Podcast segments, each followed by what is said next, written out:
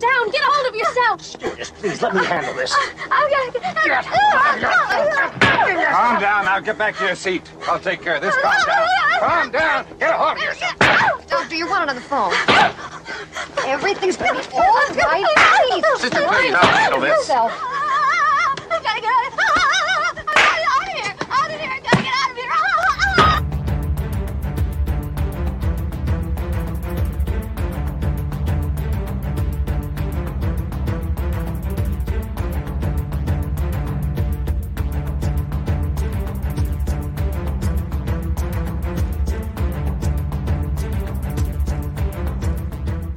Welcome to the Daily Wrap Up, a concise show dedicated to bringing you the most relevant independent news as we see it from the last 24 hours.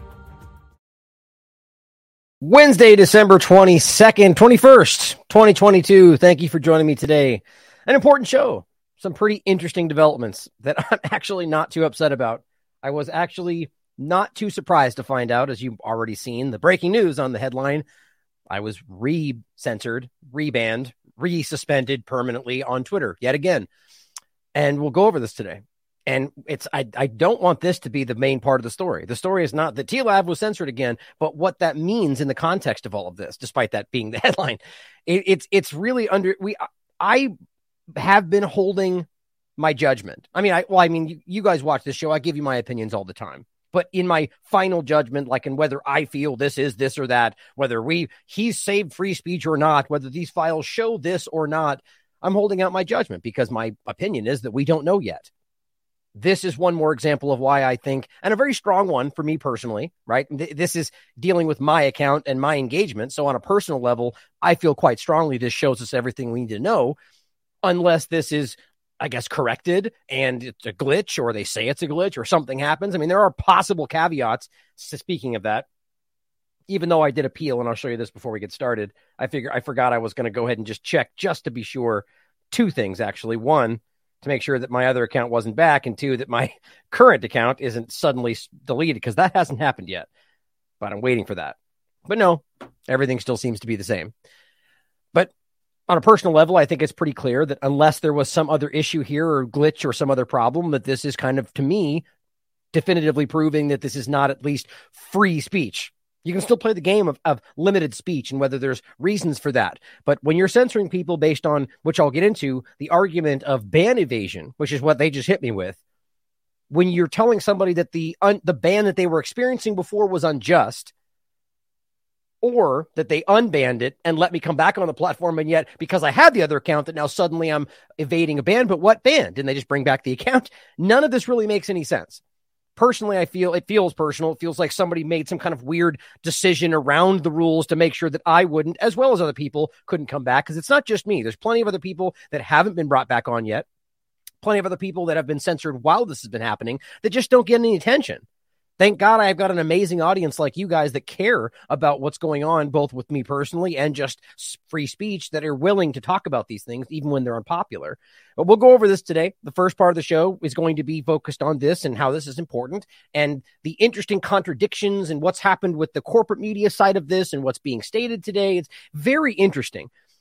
But we're also going to kind of finish the show that we didn't get to finish the, I believe it was two days ago I think it was I was live and I had I had a really crazy mix up I did with the time difference for, for me and Dr. Peter McCullough. And I I had to literally stop mid show and jump over so I wouldn't lose him and only got about a good 30 minutes with him, but it was a great interview. My point being is I had a whole rest of the show lined up and that's why I used the second part of the title today the way I did, which I actually really like that title, but I there was a point that I made I wanted to make with that title which as I, you guys can see today that the the science I because very clearly I should just say science is very clearly proving that this is dangerous that it's not right for everybody or anybody for that matter. And the point is that the science trademark disagrees just very clearly highlighting the difference between those two things. So those are the basic two points of the show today. Within it a lot of tangential points and we'll jump through and and make sure we do our best to make this as clear as possible to and objective as possible to what's really going on here or the fact that we may not know. And I will shout out that uh, I just finished an, a, a, really, I really enjoyed finishing an autonomy course I just did with Grand Theft World and autonomy that should be coming out in the next week, I believe. I think I have to send him a couple more things, but it was based on this exact topic. The concept of which I was kind of surprised to, to think that to, to hear that people were interested in seeing this, but sort of a, a course on, at least in my personal experience, what I do to maintain as I call it, irritating objectivity. And I framed it in the show in a in a, a time of of a subjective world gone mad is what it kind of feels like today. And that's why we have to kind of overcorrect in that direction. But all that being said, that's kind of the point today is is where we're trying to maintain this. And even in the face of this censorship, I want to try to maintain this concept. You know, right? Who knows what's really going on? There's sort certainly it could it be secret employees that still work for some shadowy entity? Could it be the FBI that did this to me? Of course, anything's possible. But the point is, we don't know. And I love how people want to take excuses that make things, it's like with Trump in the same way. Everybody was willing to give him the benefit of the doubt when there was somebody that supported him. Oh, I'm sure there's a reason that that he did the thing that we all said he wouldn't do. There's probably a justification. And then whether it ever even gets shown or not, that's just something that stays well. He probably had a reason. That's what's happening today, I think. But we got to be careful not to allow that to happen. But let's start today with this discussion. Oh, I actually forgot that I had uh, two small points I wanted to point out that I just included last second that I think are just ridiculous. One that I'm sure you've seen, and I, I, want to. I'm, I'm going to try to whether I do it myself or get somebody else on the team to do a deep dive on this specifically. The the the well, we're, the uh, the om, omnibus bill and general, and as we've always talked with the NDAA specifically, we've always tried to do a dive on to show you guys the absurdities that get jammed into this gigantic thing that nobody ever reads.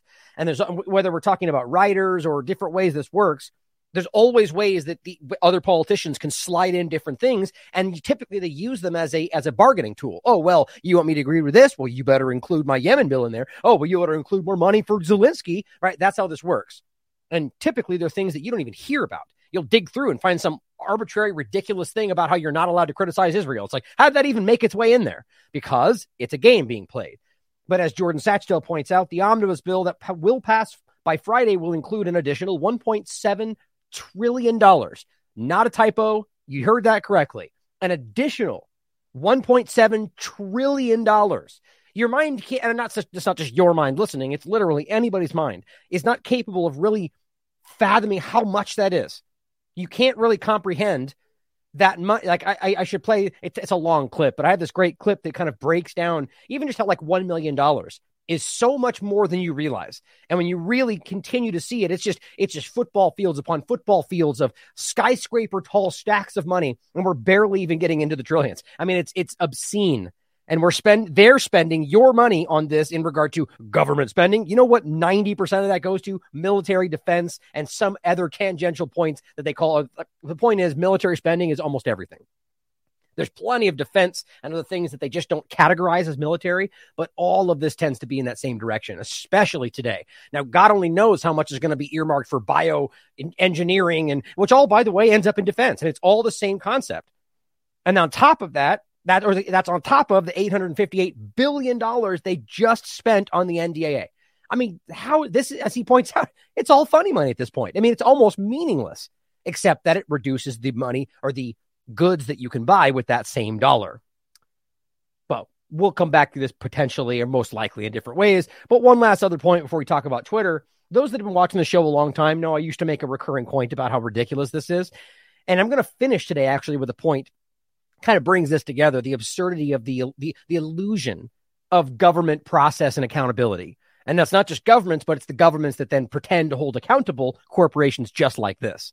Wells Fargo agrees to a $3.7 billion settlement over consumer abuses. Oh, is this the fifth, the 14th? Oh, that's the 30th time they've done this. Got it. Okay. So they've done this a lot of times. I'm being facetious, but I think off the top of my head, I have at least covered 10, 12 different times this has happened. And there's smaller, different fees and, and coverages and points, or sometimes they don't even get fined. But there's been numerous stories. Wells Fargo, oh, it looks like they cheated their their savings and loans. People, oh, looks like they stole from veterans and their car loans got pulled back over and over and over, and then they get a slap with a billion dollar fine or something like that.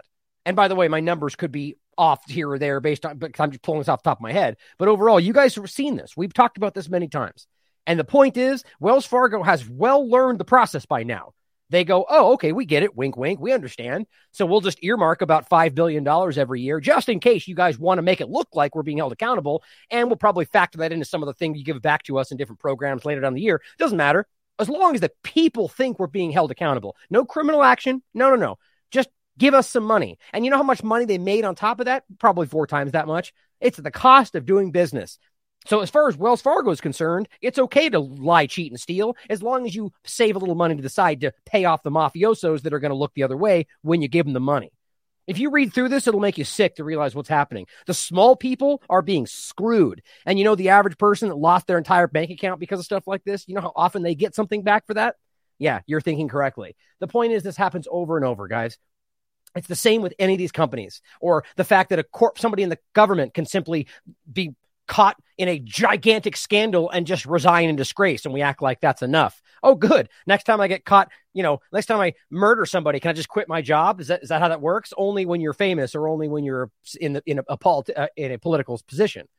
Not always, obviously. My point being is this is a game, and we're going to end today with a point that makes that even more clear. And this applies to everything we're dealing with. Everything, guys. I feel literally everything in front of us today is being at least molded in some way to drive us in a very clear direction. Now, I don't even need to tell you what that is. I, I bet you all know what I'm talking about. But if I don't, whatever you're thinking is probably involved. So just realize that we're trying to be shaped right now in thousand different ways. And all these people, uh, you know, the very, very, very, very small fraction of people in the upper echelons are all playing the same game. And you know who's one of them? Elon Musk.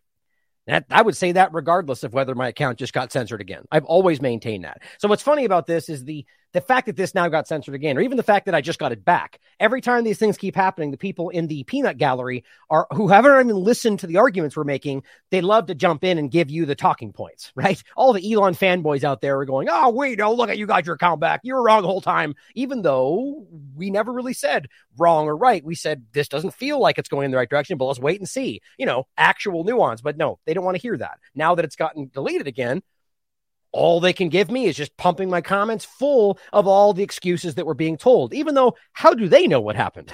right. Oh, so now they know that I was ban evading. Do they know that? Or do they just read something that was posted? You see, the point is it's all based on assumption and faith that they're telling you the truth. Right. This is the new religion, apparently, the new journalism religion. We're just going to trust what they tell us, which, by the way, they've been trying to do for a really long time. So the problem is that this is based on the two party paradigm back and forth. It's always been this way. And I, I think what we can see very clearly is that every single action is continually stepping in the opposite direction of transparency, the opposite direction of actual free speech. Now, again, we can have the debate about limited speech versus free speech, but you cannot pretend free speech is anything other than absolute. So we are continually stepping away from free speech with every single thing that happens. Even if you feel the people voted for it, you have to acknowledge that things like this are not free speech aligned. Now, this is Konstantin Kisin, not familiar with his account. I just thought I agreed with his point. People are hilarious. And there are plenty of people out there that can see through all this. He says the gang who told you Twitter is a private company that can be that can ban whoever it wants are now raging about Twitter banning people like them. And the gang who demanded free speech for everyone are now celebrating Twitter banning people they don't like. I mean, this is a cartoon. And we all see this. Everyone's willing to point this out, but it's I I guess we're it's hard to tell where the line is. How many of them really are? Is it a small group that they're pretending it's everybody, or is it far more than I want to realize? And some of us can see through it. I don't know. I'd like to believe it's the former that most of us can see this, but we all see this happening. And it, I mean, I don't know why that doesn't wake up everybody, except the people that just don't care. And that's why they keep playing the game. You can't pretend that they're allowed to do this and then flip out when they do it to you, right? You can't pretend it's free speech for everybody and then happily gleefully chant and cheer when the people that you don't like get censored. It just makes you a hypocrite. And this is a lot of people today which brings us to me being censored yet again. So here is just a quick breakdown on this. As i said well that was quick. Tla vagabond was just suspended no joke for ban evasion. And i'll show it to you. And i said you know the ban elon musk just explained was an unjust ban. Medical misinformation right? We voted to overturn that didn't we Okay. So I got the account back and then and they banned that account because I was using other accounts to circumvent an unjust ban. Well, that sure makes sense, doesn't it? Now I'm going to flush this out more. I'm just going to read these really quickly and I'll give you my overview. The point is, you can see it's been permanently suspended, which, you know, I, I just got it back after another permanent suspension. So it's pretty stupid they keep pretending these are permanent when they that never seems to be the case if they just change their mind. But either way, people are posing. I'll, I'll show you. Here's what I got in, in the the email, and then I'll show you the appeal that they instantly denied right away, which never seems to happen unless this is clearly not by accident violating our rules against evading permanent suspension. Your account has been suspended. Now, it doesn't say permanently right there. So, you know, the possibility would be that somebody's, you know, could it be a seven day suspension? It doesn't seem to say that. Right. And, and it even says on these other ones that you will not be able to get your account back. I'll show you that in the bottom one. But just so we can see, we're definitely suspended. Now, as I wrote, how exactly do you evade an unjust ban? Right. So, first of all, just taking that point at face value, so he's arguing that the ban was unjust. Now, first of all, th- actually, before I even get into it, the point that you guys all understand is you guys know well, I have been using other accounts because I was being censored, right? The very thing that Elon's claiming he's trying to rectify, right? I have, as you, you guys, you guys know this. I have never been using multiple accounts simultaneously. Not because I wouldn't have. I just it's just complicated, and it was I I I like I prefer to have it in one location where you can go through and look at what the information people are sharing. But you guys know this, and it's verifiable. Now, there's obviously maybe a moment of overlap where I, you know, like for instance, in this moment where I got the new account, didn't even realize it yet. So yeah, right there, there was a moment where that one was back and I was still using this one. The point is, up until this process, I've only ever been using one account. They censor something, and somebody gives me a pirate channel. That's what we're talking about, just like with YouTube. That's it. Okay. So the only time this could come and play into a factor is one of two ways.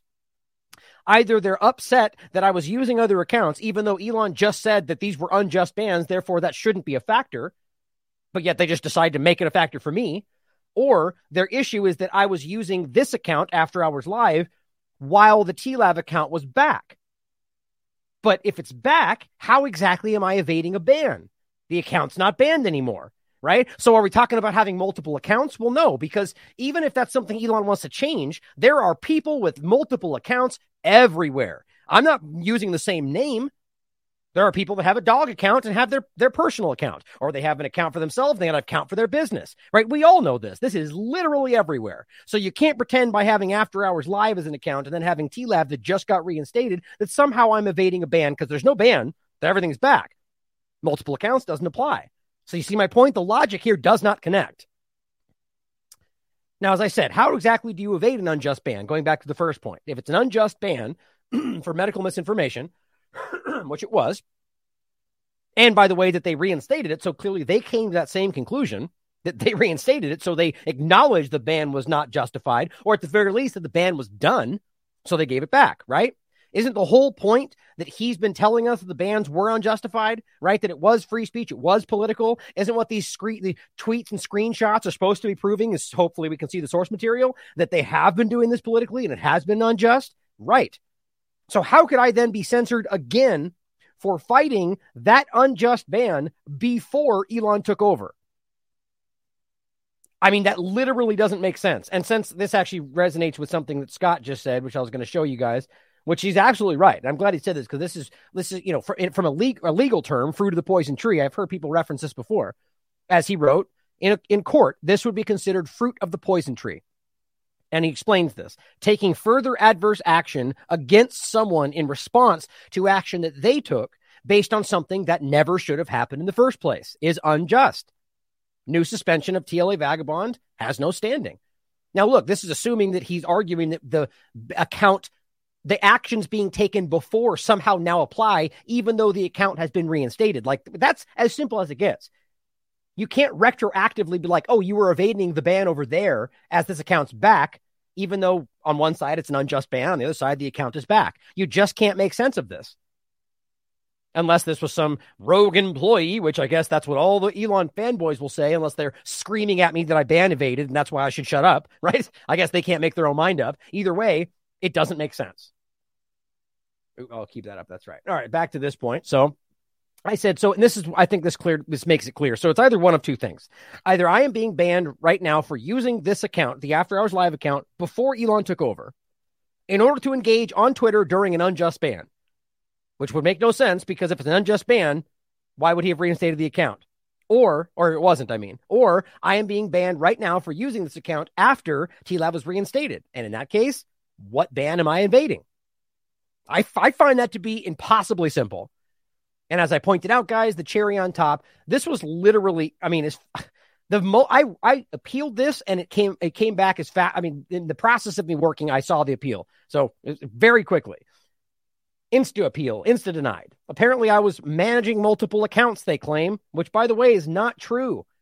The only thing that's happening is I have an account that's been censored that I may be logged into on my phone, but that has been censored. So then I start using a new account. I've only ever used one account.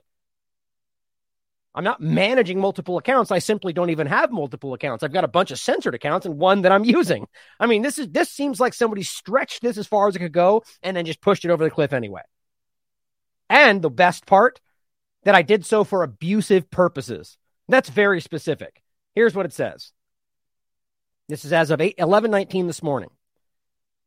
Your account has been suspended. Now it doesn't say permanently suspended right there. That's what that's what uh, I think Richard Grove and I was we, and I were talking about. Even though it does simply say and will not be restored right after it. Like who knows how this goes? This is that's one of the points, guys. Nothing about this is defined. None, I mean, in the past, it was always like, well, they have their terms of service and they have to abide by it, but they never did. But in this case, they're not doing that, and they're not even they're not even writing stuff down at this point. Apparently, this is at the whim of Elon Musk, moment to moment. They're randomly voting for random things, sometimes abiding by those votes, sometimes not. I mean, this is as off the rails as anything I've ever seen, even if it is going in a slightly better direction in some cases than it was before, even though we're not even pointing at all the other problems that are happening beneath it all, like other censored people that I'll point at. Either way, what, there's nothing defined. Like, how do you even hold them accountable when there's nothing even written down about the new processes? Can we dox? Can we not? Like, you know my opinions. Doxing is bad and shouldn't happen anyway. But people are out there confused because he said you couldn't dox, but then he let those people back on, right? He said you couldn't threaten violence, but then he let somebody other back on after they did. Or or somebody threatens him with violence and he says, that's okay, that one's fine. I'll show you all this right now. This leaves people in a position where they go, I have no idea. And you know what? Probably more self censoring than before, even though they don't want to admit that. But it says your account has been suspended and will not be restored because it was found to be violating the terms of service, specifically against managing multiple Twitter accounts. So the only way that makes sense is if they went back and somehow managed to, which by the way, I don't know how they could make sense of this if I'm always using VPNs, private browsers, and different phone numbers. I'm literally using somebody else's phone number just so I can access these things. So are they guessing? Are they scrolling through the content and saying, well, he said, because I'm not hiding it. You can see my content. I'm talking as me and I'm making jokes and I'm posting my own things. And, you know, you can see that it's me if you're not stupid. But you couldn't know for sure, could you? You'd be guessing because it could be somebody pretending to be me. So in any case, they're just assuming I would argue unless there's something I'm missing. But I have a bunch of censored accounts and one that I'm using. That's the best they could argue. And then all of that ties back to the point that Elon is telling us those were all unjust in the first place but it says, oops, managing multiple Twitter accounts for abusive purposes. Not in a separate point. That's the one sentence. So arguably, that would mean that if it wasn't for abusive purposes, then maybe there's a different point. You show me where I've done anything with abusive purposes. Anything. Now, I'm sure there are people that would argue that me saying vaccines are hurting people is abusive because that's the new game they're playing where words are violence. But you show me where I'm harassing somebody, where I'm bullying somebody, where I'm calling people names other than maybe stupid or, or, or, idiot or ignorant. Like the point is, I'm not abusing anybody. I, I, mean, it just blows me away that this is what's being stated. And look, guys, the point is, it's been appealed and denied. Now, sure, could this be somehow outside? Look, I would even be willing to pr- argue that uh, Elon probably doesn't even know this is happening because I don't think Elon is immersed in every single decision being made. But this is his company. He owns this, and this is still happening. So, I mean, we have to assume that it's possible he's seeing this, but we don't know for sure. Either way, he's accountable for this as the one controlling this, and it's long since been past the point where we can start, you know, well, maybe it's the FBI. Maybe it's the, sure, anything's possible. But if it's the FBI or bots or somebody else, we should also ask maybe he's involved in that. Why wouldn't you if we don't know all the information? If you don't ask that, then that shows your bias. And I'm not saying I know that for sure. I don't. But I'm willing to ask that because I'm objective. But I said so it's very clear. I was only ever using one account. And yes, I used the new one after being unjustly banned. Exactly why Elon reinstated it, guys. He reinstated it because it was an unjust ban before, or rather, I, am saying Elon just because I'm tagging him in this, but Twitter did before rebanning it indefinitely. So this is a very dishonest way to keep my main account banned, in my opinion. As Whitney, as Whitney said, this is such a joke. Free speech Twitter under Emperor Elon is hardly playing out as advertised. I mean, that's a very fair statement to make. Oh, and this, I just want to point this out. This is the kind of thing we're seeing now. And this is not being said with negative intent, because it's certainly possible, but just the fact that we are willing to entertain this as not just like a one of many, many, many, many unknown possibilities in the world, but that people are genuinely like, oh, maybe it's still the FBI. Since the FBI is still at the helm, how do we even think we know that? Because somebody showed us a screenshot? Because they said so? I thought the point was that's not happening anymore. Didn't they just tell us they got rid of all the bots, but yet they just used the bots as an excuse for why the vote didn't go the certain way just the other day? I mean, I wasn't even going to get into it today, but the point is this my post itself got oh, got overwhelmed with bots after somebody posted this Bitcoin thing and then blocked me and also did it to Tesla and Clown World and a whole bunch of people and the the comment section got bombed with a bunch of nonsensical things, all of them bots with no followers. That happened today. And it made it impossible to actually follow the conversation after that, which is probably intentional. Maybe that's from Twitter itself. Who knows? Because the bots are very clearly still there, more than I've ever seen them in my life on this platform. But that's maybe just my perspective. But of course, it maybe it could be the FBI. Maybe it's old Twitter employees, or or just maybe it's Elon Musk and Twitter. Just maybe, right? Why we need to be able to ask all these questions if we're willing to pose completely unknown things just like that. If the FBI was involved before, which I think we know, why wouldn't they be involved now? You know, with this defense contractor that runs Twitter now. Well, after this, you know, new Twitter screenshots and text, part seven. Government paid Twitter millions of dollars to censor. Breaking, the sky is blue, right? I mean, look, I'm not going to say, I mean, look, if, if this was going along with source material, I would find it much more relevant. I mean, for okay, look, the, if if you're looking at this as if this is the bombshell, the way that it, I mean, it's interesting. I'm, I think it's important, and we could put the caveat next to it. This would be really important, assuming the source material they would show would back it up what they're pointing out here. But you might as well just look at this. That's all you need, right? That's all. That's all anybody cares about. This is what it's saying. Repackage, share, post, talk about it, write entire articles. Government paid Twitter millions of dollars because they said on Twitter files. Great journalism, guys. You can look at it for yourselves and realize very quickly that this is just screenshot stuff. I mean, look, I'll, I'll, give you this. This is the best thing, as close as I've gotten to something that's tangential to source material, assuming that we can see. The point is, guys, most of the stuff you're looking at is not like that. And what I would like to see is not just one screenshot of a couple of the pages. Now, see, people are going to get mad about this as if there's never good enough. It's never good enough. But you know what would be good enough? All of it. You would not hear me then go, but where? That wouldn't happen. I would say, here's all the information, assuming there's not more. And that would be the only caveat you could give. And we'd say that about WikiLeaks. The point is, WikiLeaks gives you the documentation, all the information, all the source material, all the timestamps, all of the full pages, all of the numbered pages. The point is, you don't get all of that. You get some of it. And sure, it, it's most likely there, but you don't know that. But see, all we love we do is just go along with these screenshots and texts and act like this is everything when all it is is a slice of maybe a lot, lot, lot, lot more. And then it's getting pushed through the filter of Michael and and Matt and Bari and everybody else who very clearly have their own biases because we all do.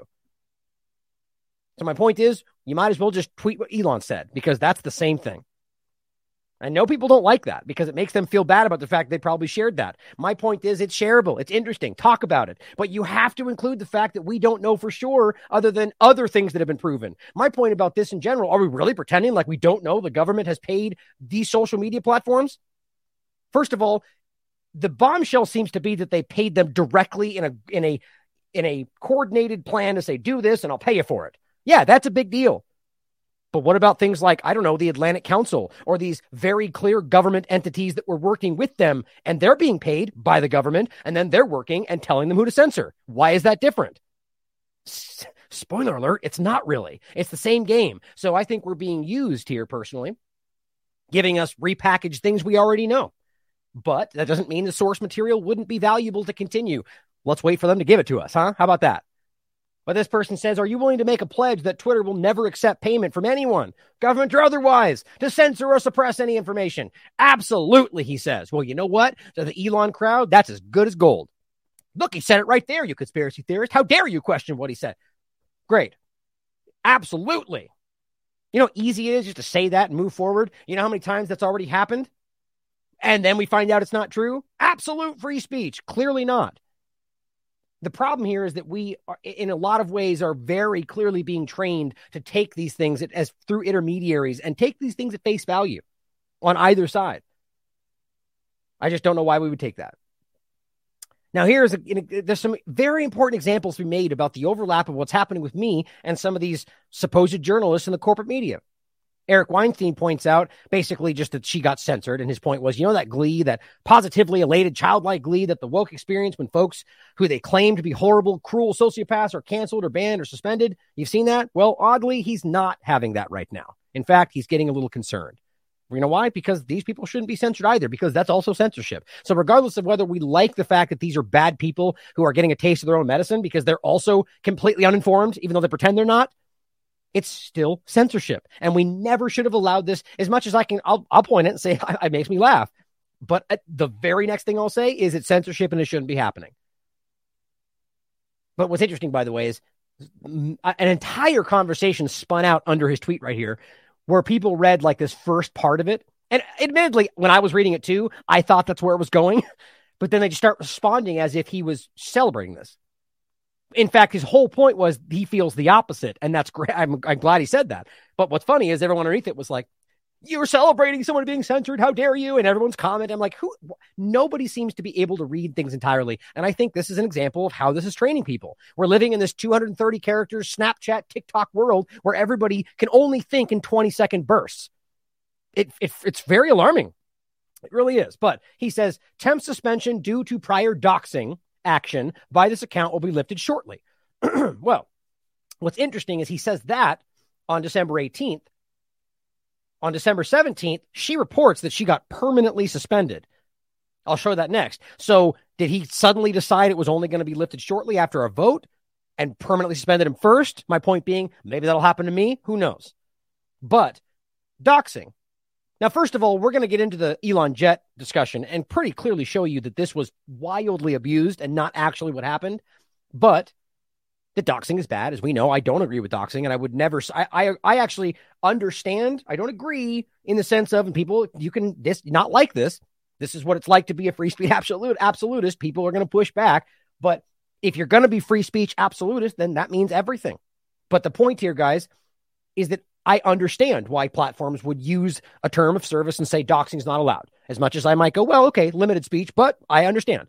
If not even agree, like I, the, it's, a, it's a fine line because doxing is a dangerous thing, but simply because of my principles, I have to take that stance. My point is, prior doxing, right? So now what? So now it's retroactive. So now you're going back through everybody's old accounts and saying, well, this old thing that wasn't being dealt with before is now suddenly being dealt with. I mean, this is just such an unattained, undefinable, unaccountable process, and it really does make my head hurt. It's like, what's even happening here?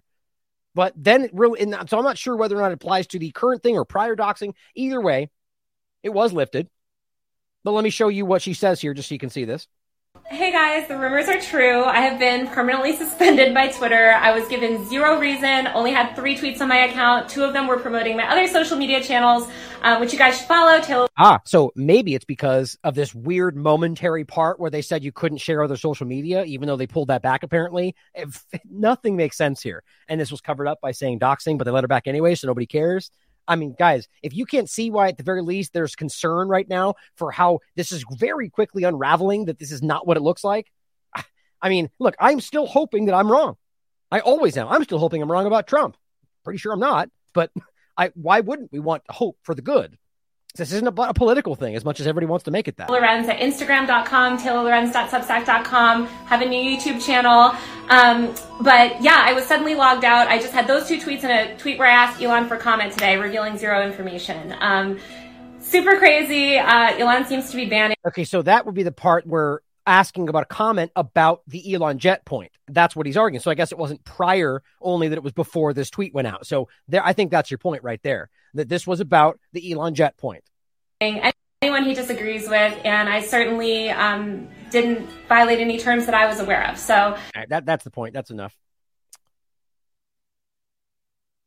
So censored for doxing Here's her account. Now, these are protected because they choose that. Right. So this, I think this is the new kind of like inside thing they're all doing. You'll see this a lot lately. they're the, you know, the high level journalists are putting their tweets on on protected so only their followers can see. So they're just creating a new echo chamber. They don't like that they the whole people have been let back on that they thought they could ban and people are getting around it and they're like, "Oh, I'm hearing things I don't like." And so they're just doing this. So they can control the flow. So this is see this is what not what people who want all the information would do. These are people that have decided they already know what's going on and they don't care what new information says or what you think because vaccines are safe and you're crazy. That's the kind of thing we're seeing. I, I'm only applying it to the vaccine just because that's part of the show today. It could be about who knows what else. But they're all doing this. But so my point is her account is back. Okay. So he deletes her under the claim that she doxed. And this is a claim that he's using to hype like my family was in danger. It was against the law. And yet I am now being removed indefinitely for one example of evading a ban that he said was unjust. A ban that apparently is not even a ban if my account was brought back anyway. That doesn't seem to line up, does it? Now, Space Jelly points out, and she this you guys should follow her as well. She's uh, writing for our Substack. Journos get banned from Twitter for seven days. The, well, I think at first they were banned indefinitely, and then it just became a seven day ban to kind of make this softened because they, they, you can see them saying this. I mean, they could be lying, of course, but the point is usually like the the things we saw, they do say permanent or not. So, but it says revealing Elon's location uh, data to regular people, which uh, it's not even actually what happened. I'll go over that in a minute. But meanwhile, regular people's real time location health, social, transaction, etc. data is revealed, sold to governments, government affiliated, and corporate entities 24 7. Right. Let's just let that sink in to understand how ridiculous this is. Now, Twitter reinstates the suspended accounts of several journalists. So, first of all, it should insult every single one of you that these people got instantly brought back because they have clout, because they have standing with the mainstream community. Otherwise, why wouldn't they be at the back of the line? These are the most recent suspended people, and I would agree they were suspended unjustly, even though I can't stand any of them and they're a bunch of liars. But the point is, there's a lot of doctors that were also censored unjustly, who are still censored. Plenty of people like, I mean, I could I could probably list off 15 different doctors right now. So why would they get picked first? There's something else going on here. As somebody points out, uh, this is somebody responding to my now deleted tweet where I'm sharing my interview with Sam Husseini they put honestly, if these mainstreaming journalists, mainstream media journalists, are going to have their accounts restored now or in a week, which they did, how is this not effectively a positive marketing exercise for them? Think about that. It's like Trump and CNN, different parts of the establishment log rolling. That's an excellent point. The problem is that they this seemed to have benefited them. They're now like now like flout laws in their community, right? It's it's hilarious. Now, here's another alarming part. David Sacks points out real time doxing, which is not what actually happened, is illegal in California under Penal Code 653.2. It is not constitutionally protected speech. You can read it for yourself. And here's what he says about the person he just let back on. These journalists were aware of the violent stalker, which I'll show you in a minute. Doesn't really, I don't really think this pans out, and still, and yet still doxed the real time location of my family. No, they didn't. They shared a link to Elon Jet, which didn't, in fact, do that. It only shared the tracking of the jet. Remember the whole argument of my address, my address, my address? That was never on the table. Why would he do that? I, I personally, I, my assumption would be, I'm just assuming here, or I'm guessing, he lied because he's trying to make this seem more real and more visceral, more in the moment. My address, my family, and then, of course, you get all the sycophants that come screaming at you, post your address online. You know how many times we saw that comment? We've all seen it. Well, where's the address, guys? As far as I can tell, and I've proven it to you, the link was in the last show. Maybe that's why they just, they, you know, I even called that. I included the Mastodon link in my last show, my show notes. It wasn't posted on Twitter, but I, I theorize, I, I, I posited maybe that will be something that gets triggered because he was very upset about that when other people were even just talking about it. And the next day, my account gets censored for something else. Maybe that's why. The point is, you could prove it, guys. You can prove it with the Mastodon link that all they ever did was use real time information that was publicly available. Now, yes, this is an important point to make. This is not something that was posted on a Twitter account, right? The guy was very clear about this. He used bots in different locations to scoop up information that was all publicly available, but it would only make sense once it was put together by the algorithm. Okay. That's just technology. And that's exactly what's happening to us every single day.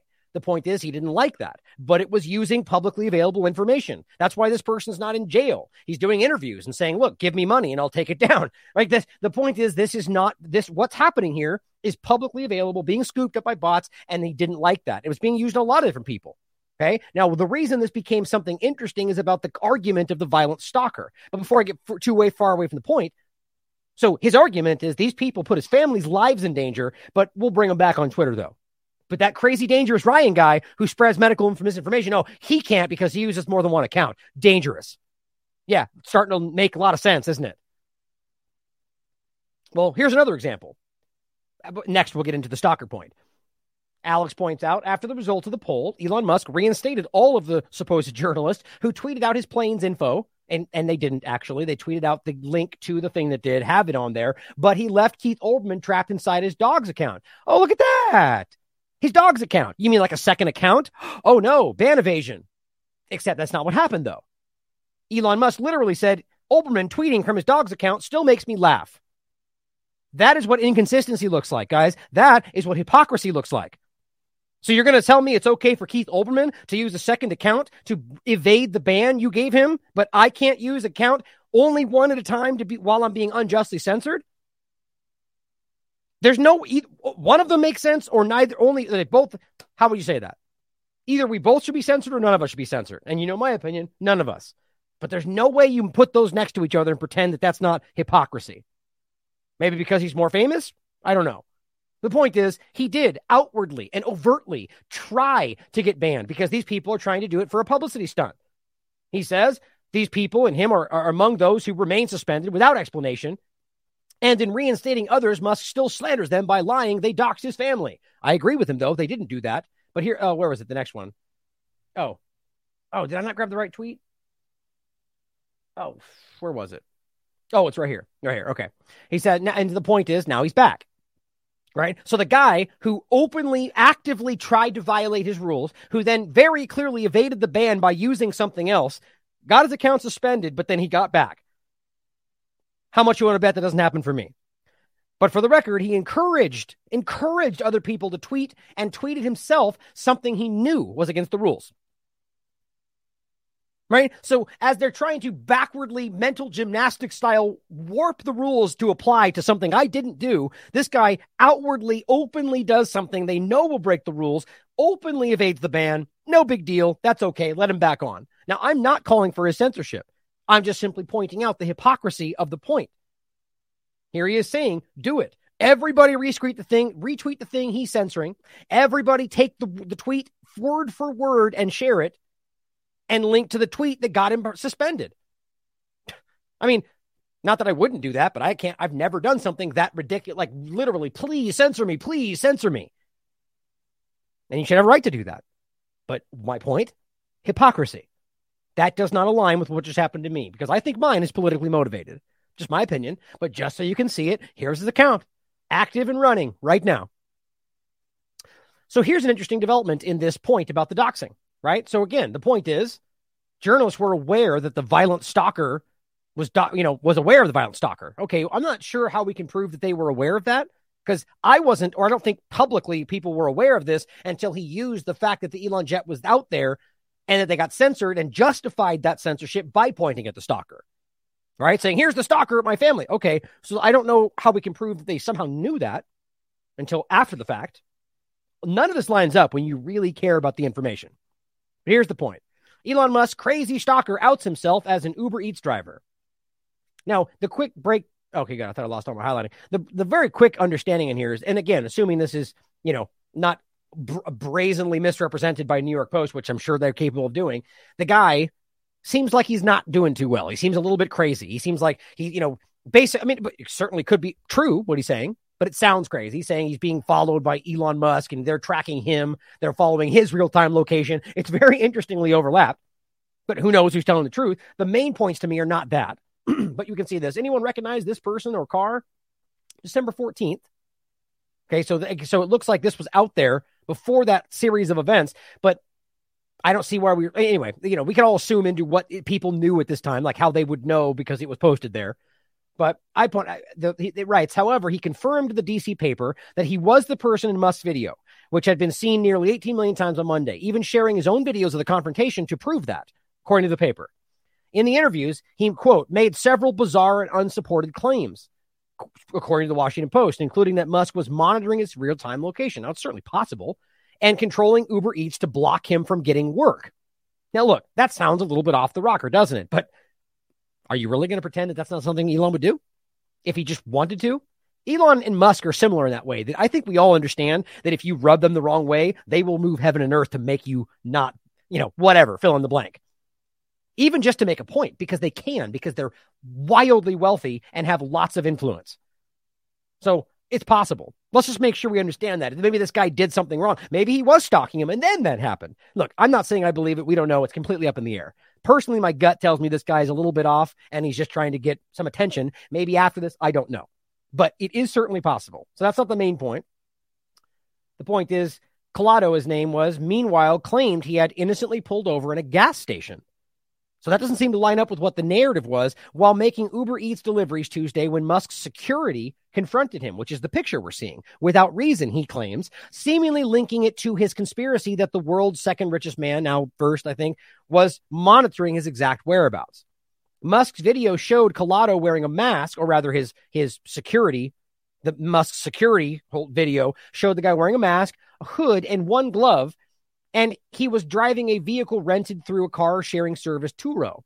Now, Collado's own videos showed him getting out of the rental and standing in front of a Toyota driven by Musk's security worker, the paper noted. Okay, so the point is, we're at a gas station now with a security worker. So is it po- no certainly possible that that was also that was after it was in front of his home and so on? But the only thing we ever got was this picture that was at a gas station. You you can even I mean the point is, where's the breakdown here? That doesn't say right there. But so what they're telling you right here, based on the information and their due diligence, which you should question like anything else, is that was it right here? Here we go. That they pulled over at the gas station. That's where the security guard essentially got the information. And he, and the point is, this guy's got his own image, his own video showing the other side of it. That's why they're saying this. Now he said South Pasadena cops arrived, so there's obviously a record of this, and questioned him, telling him that they would file a report. The force did not comment to the Washington Post. So he clearly didn't get arrested and they don't even comment. So maybe that means it's ongoing. But either way, this doesn't add up with a violent stalker and the assumption that this is somehow putting his life at threat and danger. Possible. The gas station surveillance footage caught it, the interaction and turned it over to the police. It'd be very interesting to see that, wouldn't it? Maduro, the detective, said it appeared the driver had been trying to hide his identity by wearing gloves on the hand gripping the rental vehicle steering wheel and by partially covering his face. Now, I don't I'm really confused about that. Is he implying that that because like for fingerprints or something weirder than that? Like some kind of weird identifying thing with your hands. I don't even know. But it seems it seems strange. Anyway, the point is, you know, trying to the argument that it could have been trying to hide his identity or just that we're all living in a COVID clown world and people still think they have to wear masks. So far, he said there was no direct evidence that the man had used Elon Jet page that tracks the flights. Let me make sure we hear that part. So the detective on the case said there was no direct evidence that the guy had used the page. It's certainly possible, but so where's all this coming from? That's why the narrative kind of devolved, devolved into not that they're doing this and this guy was involved with this process, but rather that they did this knowing they talked about this, put the link to something somebody could look at that would show the location of my jet, not my house, at the time when this guy was out there, assuming they knew about that. You see how abstract this is? I'm not buying this at all, guys. Musk's apparent stalker con- confrontation prompted him to suspend Jack Sweeney, the owner of Elon's Jets. How does that all line up? The college student behind the page, that's this guy right here. Okay, so you read this for yourself. It gets into more detail about this guy and how he seemingly sounds like he's pretty crazy. But none of that really changes the fact that the detective himself doesn't find any connection here. Doesn't mean there's not right? There's plenty of hypothetical, subjective, maybe this, maybe that you could argue. But what we have in front of us does not connect. And here's just showing Elon responding to this. It says, Is it true, Elon? The guy was an Uber driver? This guy, he simply says, For a moment there, I almost considered not giving him five stars. Now, of course, in his classic way, you could pretend that he's trying to make a joke out of it, and that means he's lying. Or, you know, the point is the detective and everybody else has already shown this is the case. based on you know whatever else question everything. The point is that this does not seem to line up with what we're being told and this becomes the, the impetus for the entire thing.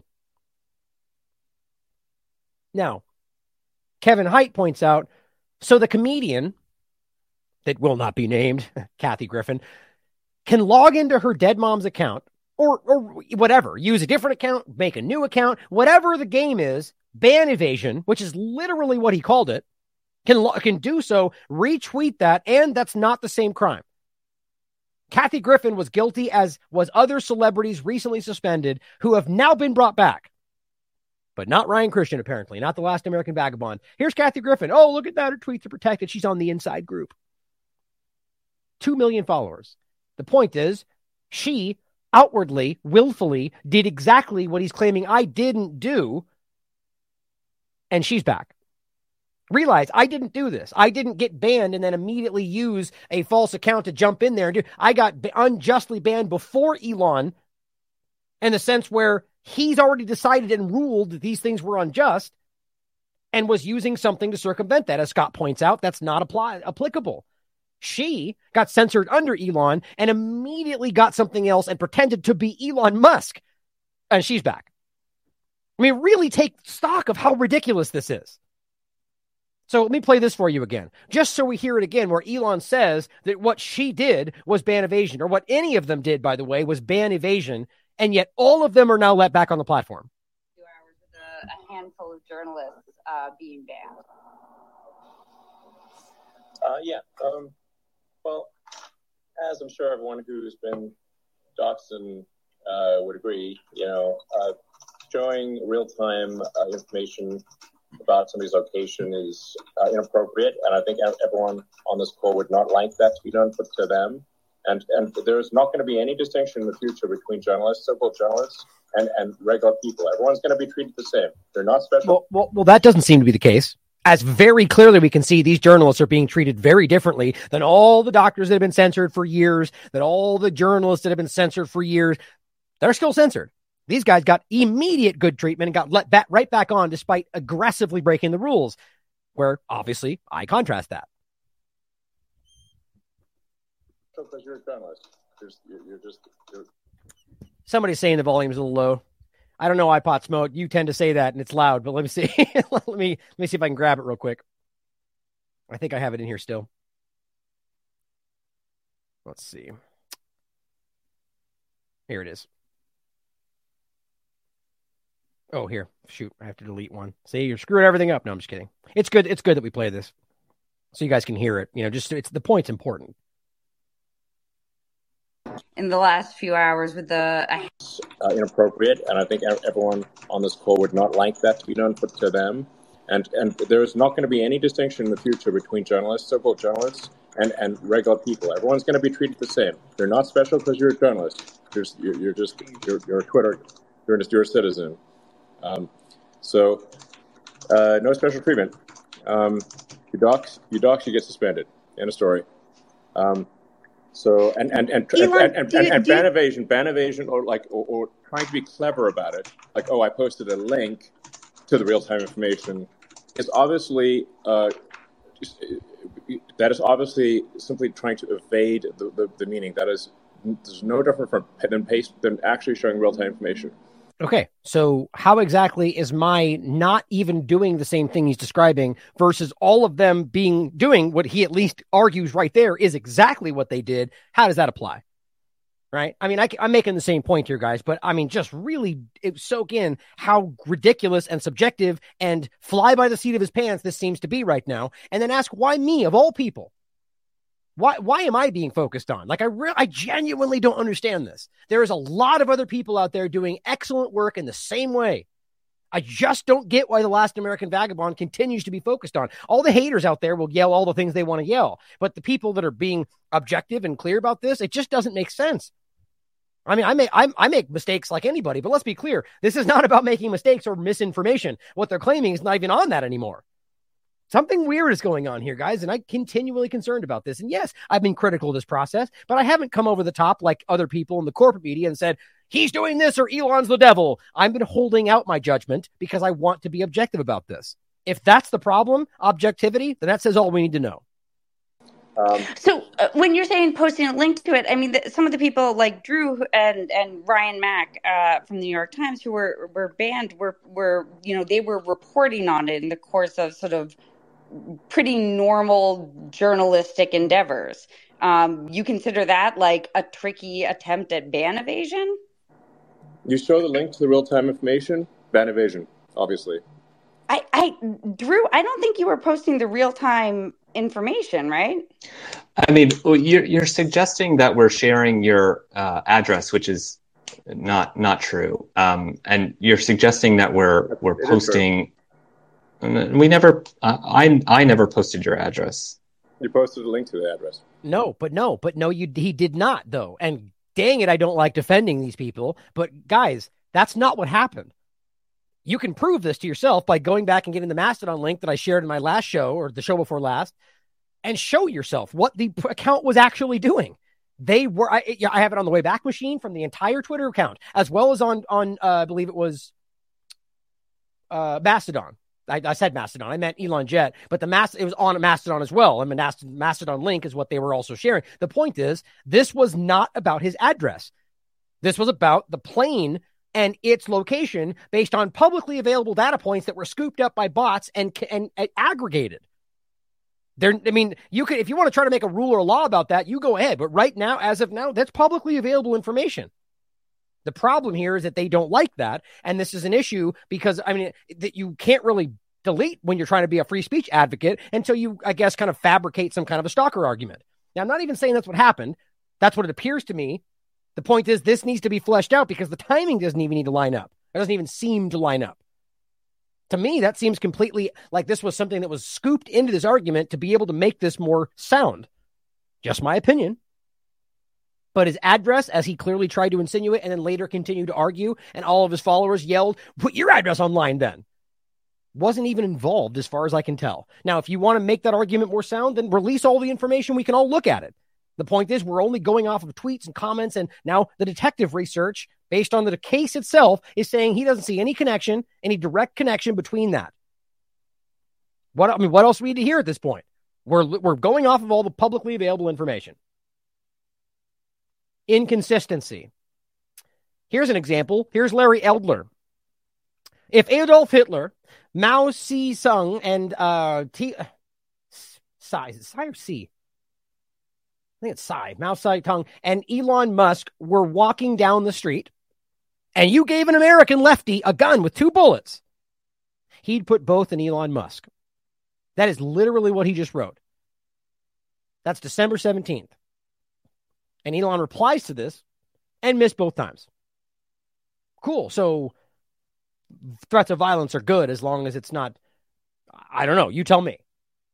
Just to make it even more clear, here's somebody else going, I've reported this guy for the threat. And Elon says, it's fine. Okay, so now just what what else can we make wildly inconsistent? So Yay can post hashtag love everybody with a symbol that is not even a Nazi symbol, and you censor him under the guise of promoting violence. Don't forget that, guys. I know it feels like 40 years ago with all the garbage that we've been dealing with every day, but Ye was censored, and it seems he did that on purpose to expose this.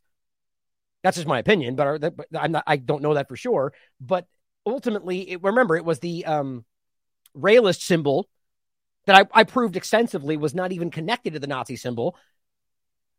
And he did that and shared love everybody. And he said promoting violence. This guy literally openly says shoot Elon. Whether you want to pretend it's kind of a pithy joke or not, it is openly saying shoot Elon Musk. And that's okay, though. Talk about inconsistency. Here's Kelly DMP pointing out the DC Green Zone got their account suspended. Of course, this person dutifully folds up like they're supposed to and says, I think there's still some bad apples in there. Couldn't be Elon because he's free speech. We know that. Has to be somebody else. Must be the FBI, right? Well, go ahead and assume all you like. I'll wait for evidence. Just so you can see this account is still suspended as of right now. I mean, why don't we care about that? That's censorship. Here's Tom Fitton pointing out this Andrew Bostom, a nationally renowned medical scientist, is still, as of this moment, suspended for tweeting verifiably factual information about COVID 19 vaccine data from randomized controlled trials as described in detail at the link you can read for yourself. So we skip over people like this and let back on Taylor Lorenz. As he said, she put his family in danger, but that's okay. We'll forget it for now. Keith Olbermann, go ahead. You're back. But we will continue to keep these doctors censored. Either there's literally no process, which is what it feels like, and it's just kind of whatever can get the crowd on his side in the moment, or it's never about helping the actual truth. It's about making people think that's what's happening.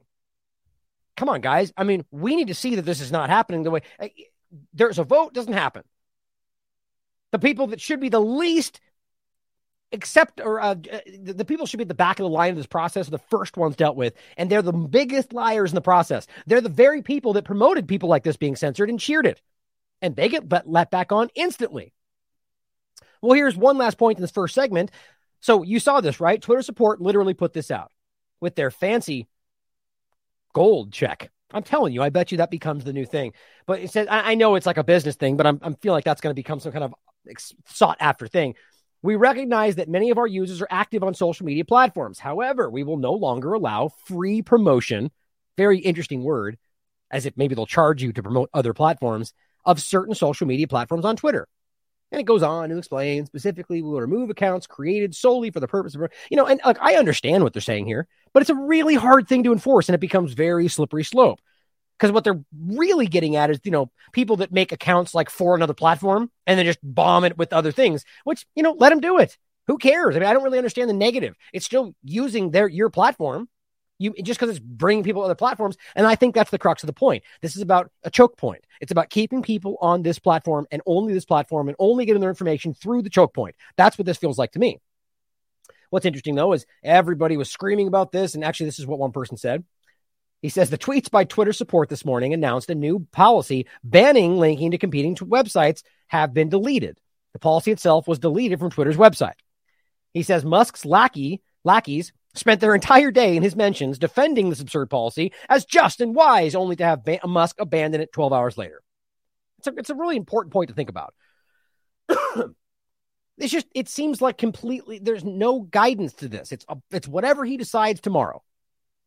I'm sure you can be okay with that. It is private company, can do what he wants. But the point is, we can't continue to pretend like this is not very concerning as the governments are involved, as the FBI is involved, clearly as he is tied to the greater agenda, the great reset, and all of this stuff.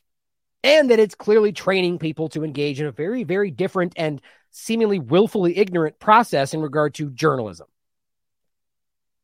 Now let's talk about a couple of fun examples. That you know, I agree, I agree with this, what he says here. Uh, David Sacks points out in their zeal to attack Elon Musk as a free speech hypocrite, the corporate media has defended impersonation, the right to post swastikas embedded in a Jewish flag, and other stalking, doxing, all by means. Let's keep going with this. Now, just see, just so we're clear about this, guys, he's talking about the Raelian symbol. So that means this person, David Sacks, who, what is he? I don't even know what he is. Craft Ventures. What is he? Well, just the point is, people are you know promoted, promoted and prominent, and he's not right. That's wrong. That is that is misinformation. He probably doesn't know that. It wasn't a swastika and it wasn't a Jewish flag. It was a symbol created by this group because of the dream that he had. And in fact, he tried to set this group up in Israel. The guy, it's not about a racist thing. And the point is, even you can go back further and show it on the Buddhist symbols, just the swastika and saying reverse and so on. But the point is, that's not true, but that's how it gets framed, and that's just going forward just becomes a talking point. That's how what that's what happens when you only view information through a choke point. Just to I hope that makes that point clear. But either way, his point is that the corporate media is suddenly defending all these things, making themselves look like the hypocrites they've always been, and defending online stalking and doxing, of course, pretending that's what happened before. All by means, all by all means, let's keep going with this. And Elon says they abandon even the pretense of noble principles which I don't think they've ever held, in their zeal to keep their monopoly on information seen by the public. It's a very interesting point, though, isn't it? Seeing as how that's not what they want, because now Elon has a monopoly on the information seen by the public. Yeah, that's interesting. So is it real resistance or is it fake resistance? Who knows? But what I do know is that this is an, an, an entertaining development because I personally, very strongly, as I've made clear many times, think that people like Oliver Darcy are some of the most uninformed people on the planet like, and I mean truly informed. They may have in in you know in-depth knowledge about some specific event or something, but it's very selective knowledge. And of course, they will ignore the things they're supposed to not look at and blah, blah, blah. But it comes down to things like the Great Reset and, you know, that these dangerous vaccines are killing people. They're, they're like the, the, uh, I'm like his name, uh, Shapiro's of the world, why can't I remember his first name? Ben Shapiro's of the world, screaming and waving their arms and saying, they did, they lied to us. No, well, yeah, they always lie to you. And you might have had the wherewithal to look at the source material and see that they were lying if you had even cared to, because we did, and we did right in the beginning. And a lot of people did. The point is, that's the kind of thing you get from them is the willful ignorance to ignore, oh, the great reset conspiracy theory as it's literally built around us. My point, though, is that that's why people like this end up flabbergasted about what's happening right now. And it's entertaining to watch them act like this is unprecedented. Even though I will still say at the end that he shouldn't have been censored because that's also censorship and we shouldn't support that. But Mike Solana points out CNN senior media reporter just learned how suspensions work for the first time. It's hilarious. They have truly been on a different platform than the rest of us for years. Now, I would argue if you're going to frame it as the government and the controlled operators versus the rest of us, then I agree. But of course, I kind of think he means left versus right. I don't agree with that, at least not in a whole sense. Obviously, we can all see it was slanted one direction, but I think we're starting to see that teeter totter I always point out. It's happening right now in front of us. Suddenly, the teeter totter flips over, and now the right's in control, and the left is great. Yeah, back and forth. It's over the process of a long period of time. Historically, you can see it very clearly. The point I often point out that we just don't remember it wasn't that long ago that it was the crazy evangelical right and the sane left fighting for anti war, and now it completely flip flops. It happens over and over and over, and they keep you lost in the two party paradigm. Anyway, here's what Oliver Darcy said. Let's all collectively laugh at how stupid this is. Musk has restored several of the journalists he banned, but there's an apparent condition to their return. Breaking news a notice on Donie's account said he'd been suspended for violating Twitter rules. It required him to delete a tweet before he allowed to post with an option to appeal. Man, get your pens out, guys. This is some breaking stuff. Oh, it's the next one here. This is just, just wow, they were truly coddled. This is the funny one. we extremely need a play by play of this. This is not a joke, too. It's, this is Donie tells me he's not deleted the tweet and has instead appealed the decision. Rupar tells me he's decided to delete the tweet. Kind of absurd, obviously. Yeah, where have you been for the last entire lifetime of Twitter? Right? Like the idea that it's always been pretty childishly stupid to say, delete it, then we'll give you a 12 hour timeout, and then we'll let you back because you've learned your lesson.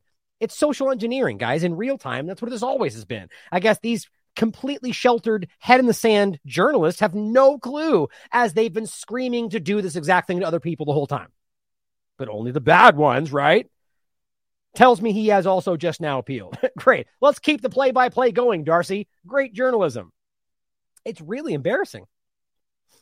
Glenn Greenwald points out, I've never seen an orgy of hypocrisy quite as brazen as how the exact same media corporations and journalists who spent years demanding more big tech censorship turned overnight into free speech champions. Not really, because now it's their friends being silenced rather than their enemies. I mean, the I, okay, You've heard me use the word childish and children a lot over the last year.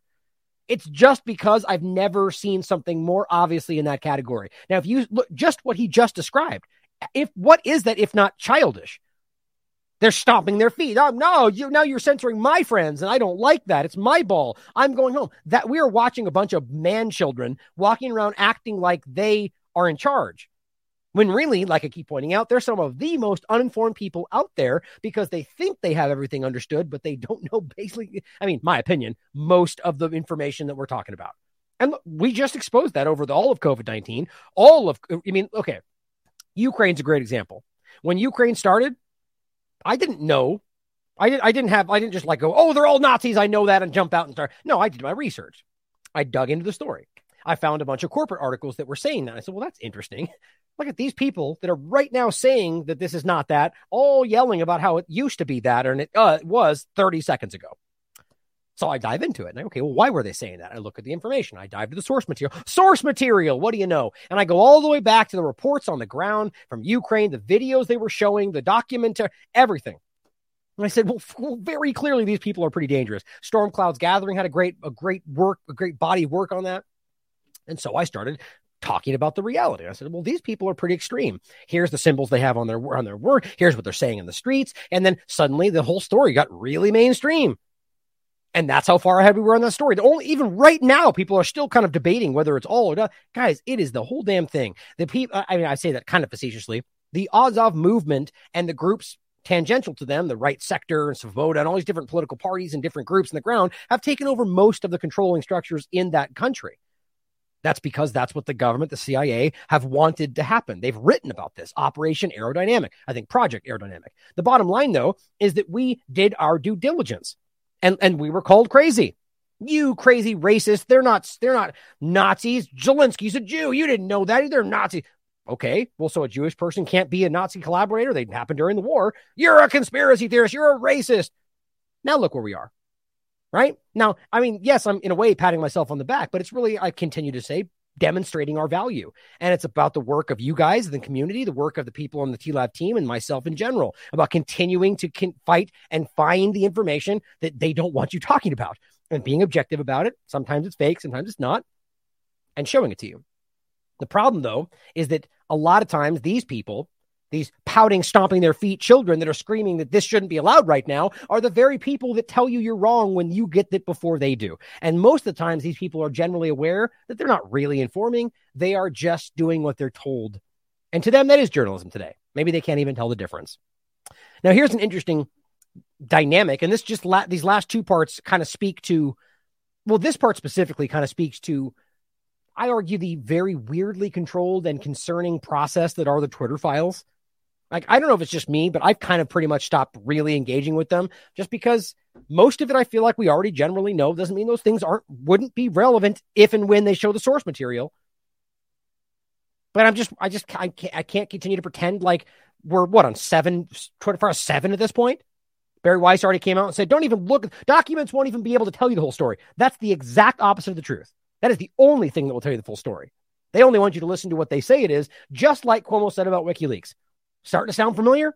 Don't look at WikiLeaks. Listen to what we tell you. Here's the new normal, guys.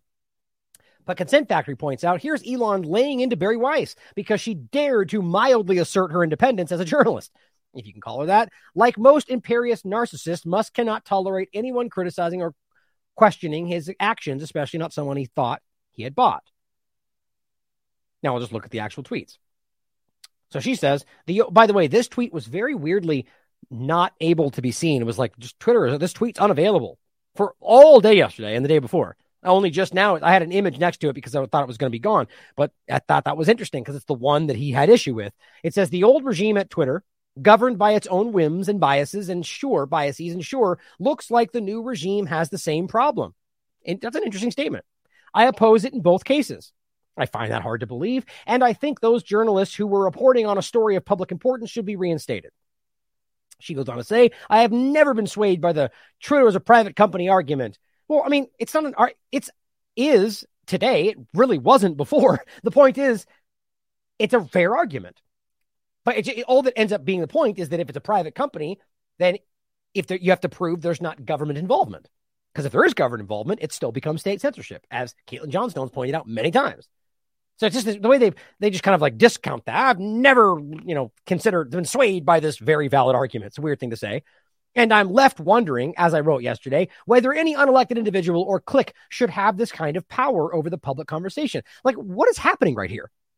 So you're back, you're you're taking a step back and saying, I don't think this is the right process. Meanwhile, I'm the one in the process. Like, doesn't that seem ridiculous? So you're engaging with this process while arguing this maybe isn't the right way to do this. Well, shouldn't you have said that in the first place? Uh, but, so you're part of the problem, and that's okay while you're screaming about it. Like I get why this would bother him. It seems like a really ridiculous thing, and she very clearly is trying to dance both sides of this, which is not very honest to me. I don't need to dwell on how mem- mesmerizing it is to watch these journalists who defended, even celebrated, Twitter's bans under the old regime, under the guise of safety, now call it censorship and say it infringes on freedom of expression. It did then and it does now. For a deeper conversation, look at my work over here, right? That's how they're all doing this. And I get it. Support, you know, use your platform that you're now, you know, I mean, look, look at where they are now almost a million followers. That was not even close to what they. Every one of them have now got million plus followers almost. Obviously, this is a gigantic benefit to them, every single one of them. And, and, and likely there's a lot of jealousy from that, from these people that are trying to pretend like Twitter is suddenly useless, despite the fact that they act like they're leaving and then never really do. Because there's nothing, this is the point, guys. And I don't want it to be this way. I don't want Twitter to be a choke point. That's why we should actively try these other platforms as I do. But the point is that to them, And everybody at this point, Twitter is clearly the central point for most of this stuff, which I want to change. But for them, as much as they act like, like, you know, Whoopi Goldberg, oh, I'm going to leave tomorrow. Did she? I'm willing to bet you she'll be back if she did, because this is where everybody goes. And they don't want to be outside the group. They don't want to be screaming into the wind on some other platform as they've forced other people to do. So it's kind of funny, isn't it?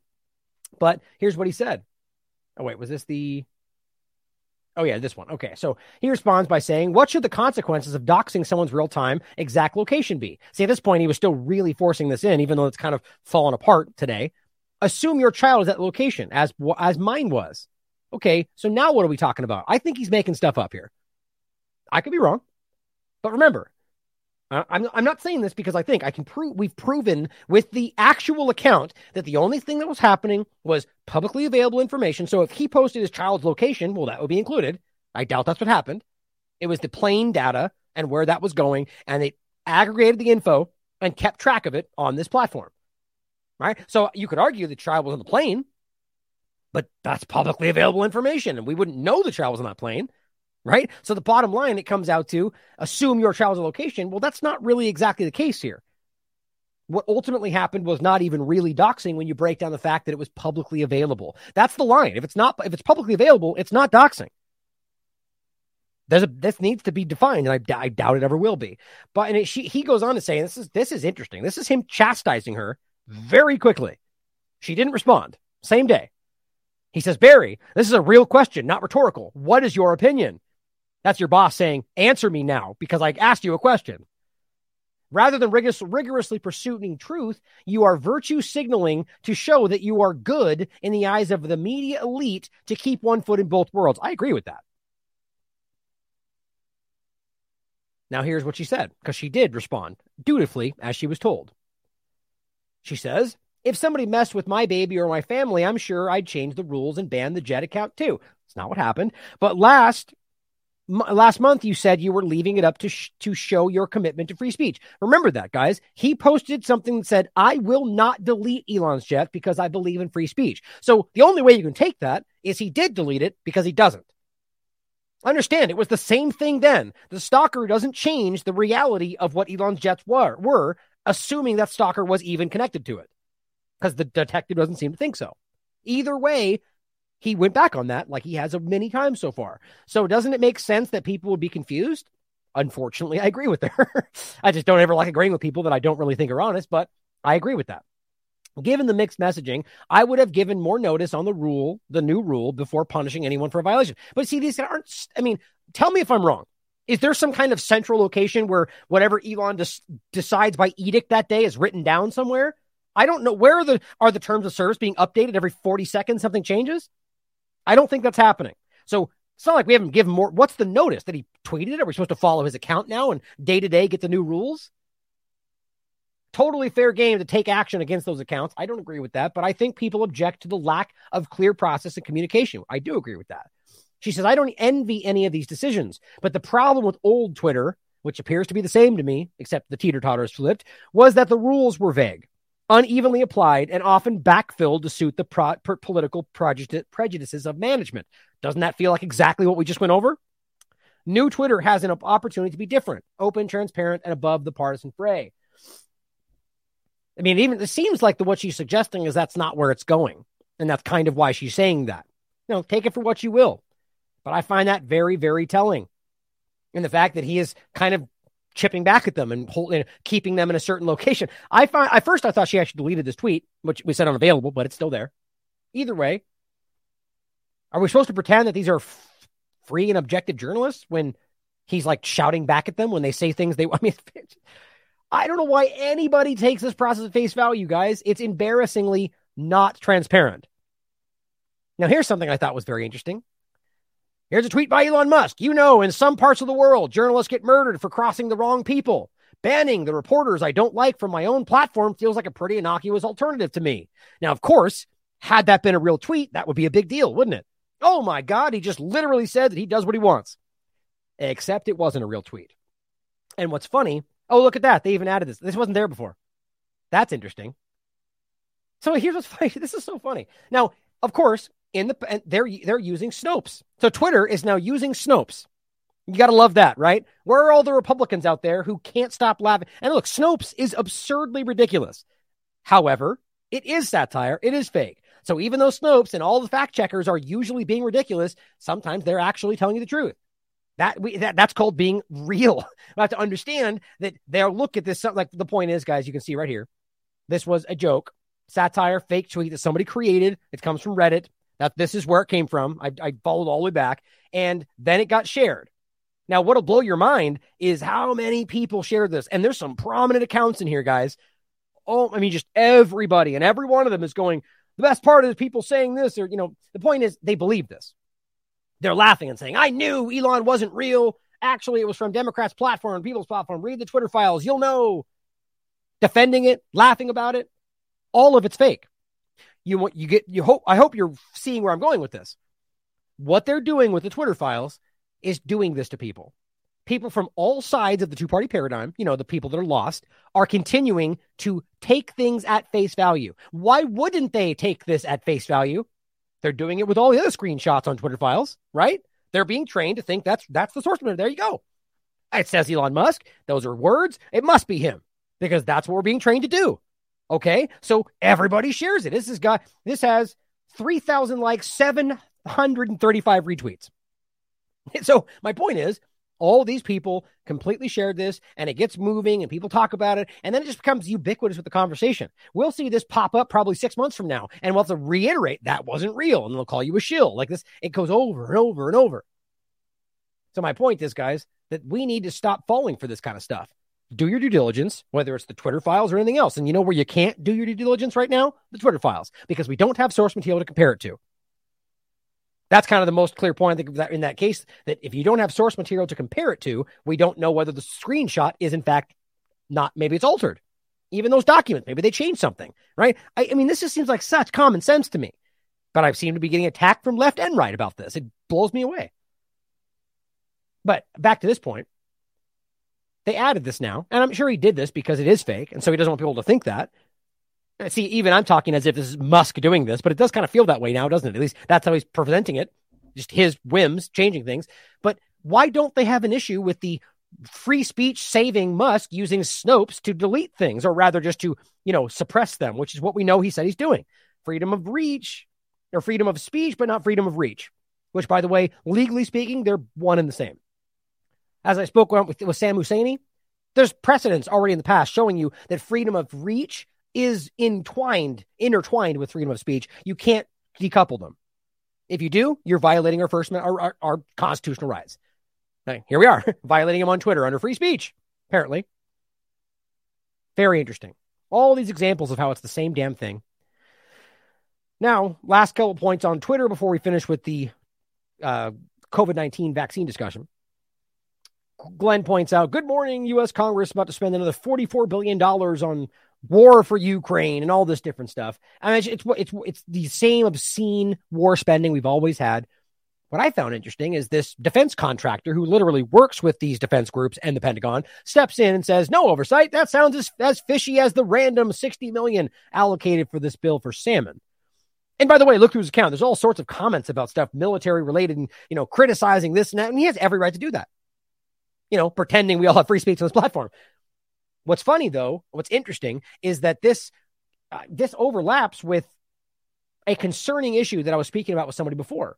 I just I don't know if he wants me to mention that I was speaking with or not, but the point is that if this is a problem as a defense contractor to be criticizing military spending at the very least, like wouldn't that like I guess the point would be that ultimately you would risk your standing, your clearances, your deals with contractors for, you know, seemingly continuing to criticize the processes of the very entity that you're working with. Maybe, maybe not, but I find that to be an interesting point. That that it, the argument being that this might be falling, be hollow, or rather saying things that they want them to say because it's not really having any account, any action against what happened, or what is happening with his contracts and so on. You know, with the brain machine interface and Neuralink for Ukraine, everything else. You know, all the not scary things at all. And now, last two points on this. Same same segment for those that laugh when I say that often. Saudi crown prince bragged that Jared Kushner, of all people, gave him CIA intelligence about other Saudis, saying, "Here are your enemies." Days before a corruption crackdown. Great. So we've got a an over a handing over of CIA intelligence to the Saudis by Jared Kushner. This guy, you know, the guy enjoying the World Cup next to Elon Musk along all the Saudis, right? Or excuse me, the Qataris. What's funny to me is that this is such an obvious overlap of the concerning blending of what these people really are the government, not left and right, the reality of the authoritarian controlling group that wants to control your life. And so now we got, and even now there's, and I don't, I don't, I don't know for sure. This has been floated, but the idea that you know Elon's going to step down because of some poll, which I don't even know if that's even going to happen. But people floating the idea that it might be actually Jared Kushner. I don't even know if that's something based in reality. A lot of people have been floating that idea. But either way, think about how crazy that would be, especially with this kind of information, knowing that this is a person that's been handing per- CIA intelligence to a government outside this country. You know, sort of like Israel hands over things to China when the when the U.S. knows that nobody cares. But if this guy were to work in this case, what would that mean for real free speech? It's just I don't understand why people think this is not exactly what it looks like. Now, I do want to give one last shout out. I thought this was very kind as this is being shared a lot, then I haven't gotten any response. The Indie Left News, uh, Indie Media today awarded me, uh, what was the uh, just top, uh, top streamer award. I appreciate that. Kind of, kind of in support of me being censored. Now, unfortunately, uh, now in, in truth, I'm not. Well, I guess that it's just the Indie Media Award, so fair enough. I, I was going to say I'm not left necessarily, but this is just the Indie Media Award. So I really appreciate it. Want to give them a shout out. There, in fact, apparently, and this is on there. It's on this page here. You guys can look at it for yourself apparently they're going to be sending me this, like an actual award. I thought it was pretty cool. So I just want to give them a shout out. I appreciate that supporting me and standing behind me, even as we get, you know, as we're selectively censored. So I appreciate that, guys. Keep up the good work. Now let's start back in sort of like rapid fire through the beginning of this again and finish the, you know, the show that we were trying to do the other day. This is very important to understand. The body of evidence around COVID 19 which, you know, maybe this is why we are being pushed off these platforms with lots of reach. Because don't forget, we almost got back up to 30,000 followers on that account. And, you know, it's a hell of a lot more reach and a hell of a lot more standing. And don't forget, I didn't even mention this, guys. I, I just signed up for the blue check only because I got the new count back just to see how the process and see if they asked for some invasive stuff. And it didn't. So I went through with it. How much you want to bet they still pay, charge me? How much you want to bet I still pay for it? Maybe even going forward. I'd laugh and I'll tell you if I do. Either way, I find it very interesting that that you know that they allow that to happen and then remove it. It's just very telling. But there's a lot of information that can go out through this that I think they don't like. But don't forget, guys, the British Medical Journal, a gigantic peer-reviewed study came this came out in December this year. COVID-19 vaccine boosters for young adults a risk benefit assessment and as they found, overall, there was a net harm all said and done that they would need to stop one hospitalization, just one, over a six month period between 30,000 to 42,836 young adults aged 18 to 29 getting a third shot. Not one, not two, but three to stop one COVID hospitalization. This is about as high level as it gets, guys. Journal of Medical Ethics, British Medical Journal, very clear, peer reviewed. They tell you that booster mandates are a net harm per COVID hospitalization prevented, they anticipate 18.5 serious adverse events. So for every one COVID hospitalization, potentially 42,000 people have to get three shots. And within that group, they anticipate 18.5 serious adverse events. So deaths, hospitalizations, just to stop one COVID hospitalization. And that's assuming that in 10 years from now, 20 years from now, as we predict with all the information, this won't completely continue to cause problems in your body. Here's the other one. This is another gigantic study on the Science Direct platform. Elsevier. Innate immune suppression by these injections. Sustained synthesis of the spike protein continues to be made in your body. It, the spike protein is neurotoxic, impairs your DNA. Suppression of type 1 interferon responses, it impaired immune, innate immunity.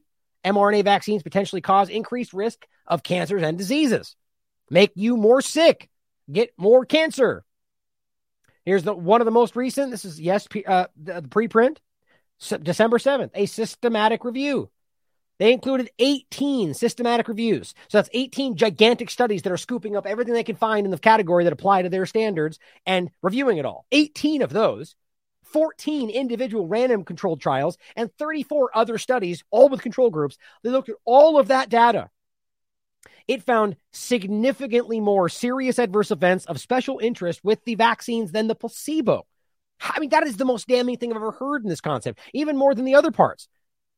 All of this data, and they found significantly more death, hospitalization, and permanent disability in the in, in the vaccine group than people that got the saline. Meaning that it is hurting people.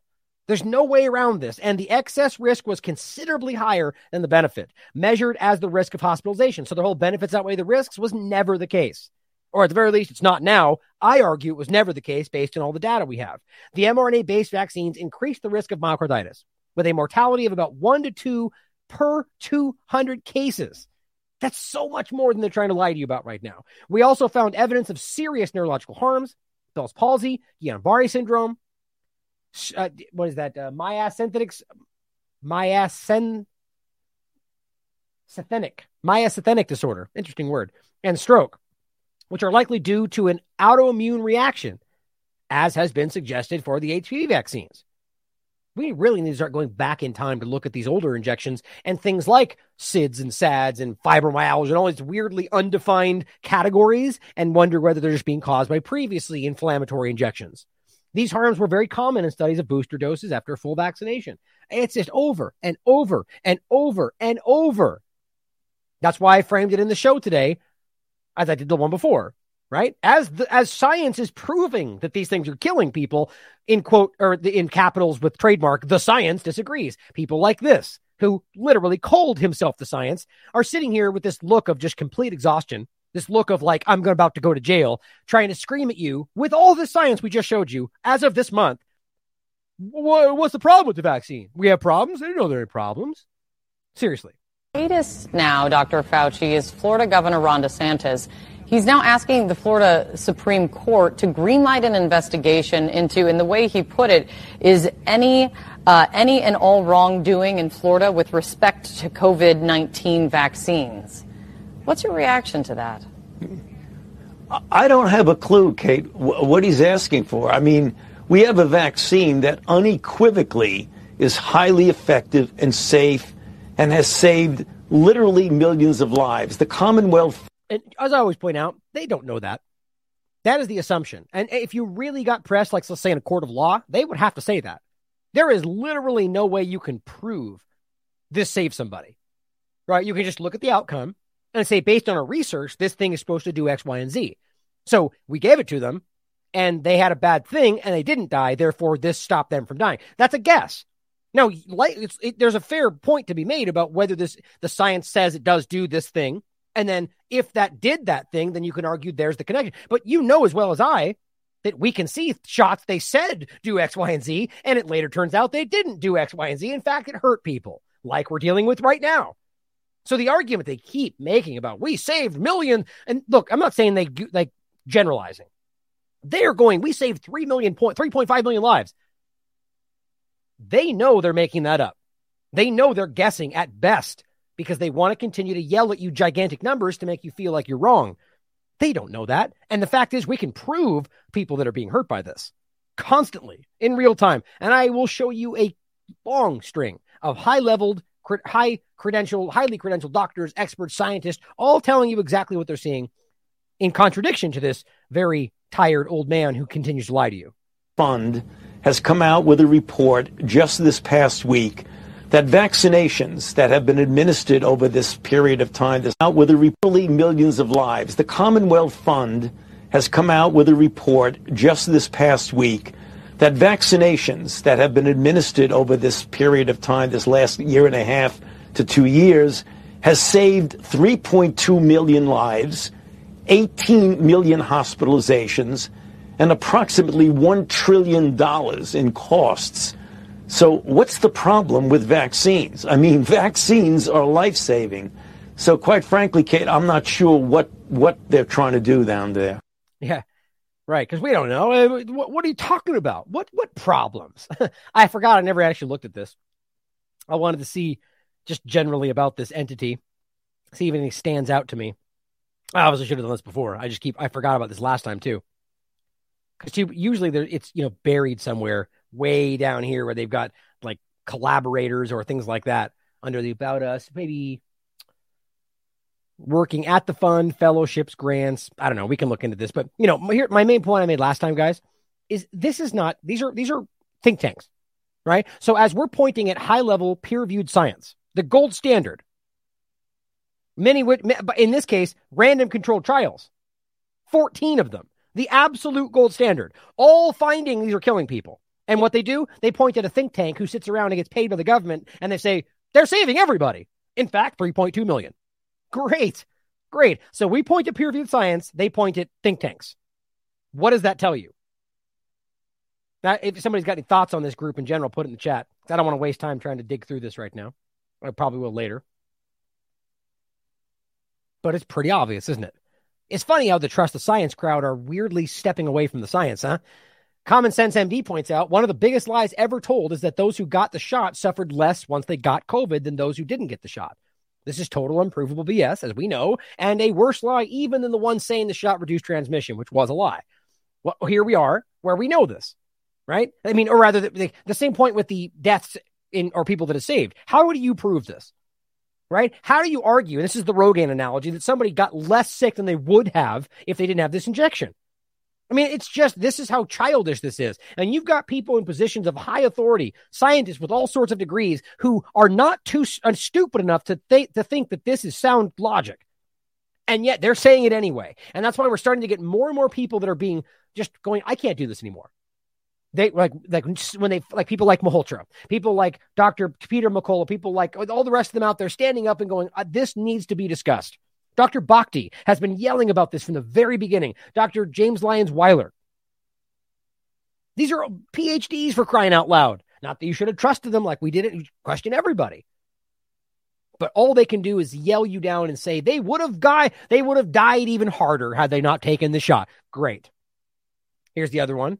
And this is just the kind of stuff we're getting from people like this. Unfortunately, it's not that black or white. For vaccines to work, you need the majority of the people to be vaccinated the point that I made last time is okay, then explain to me why in a hot spot in like Sierra Leone, they rush in a bunch of vaccines for the people affected.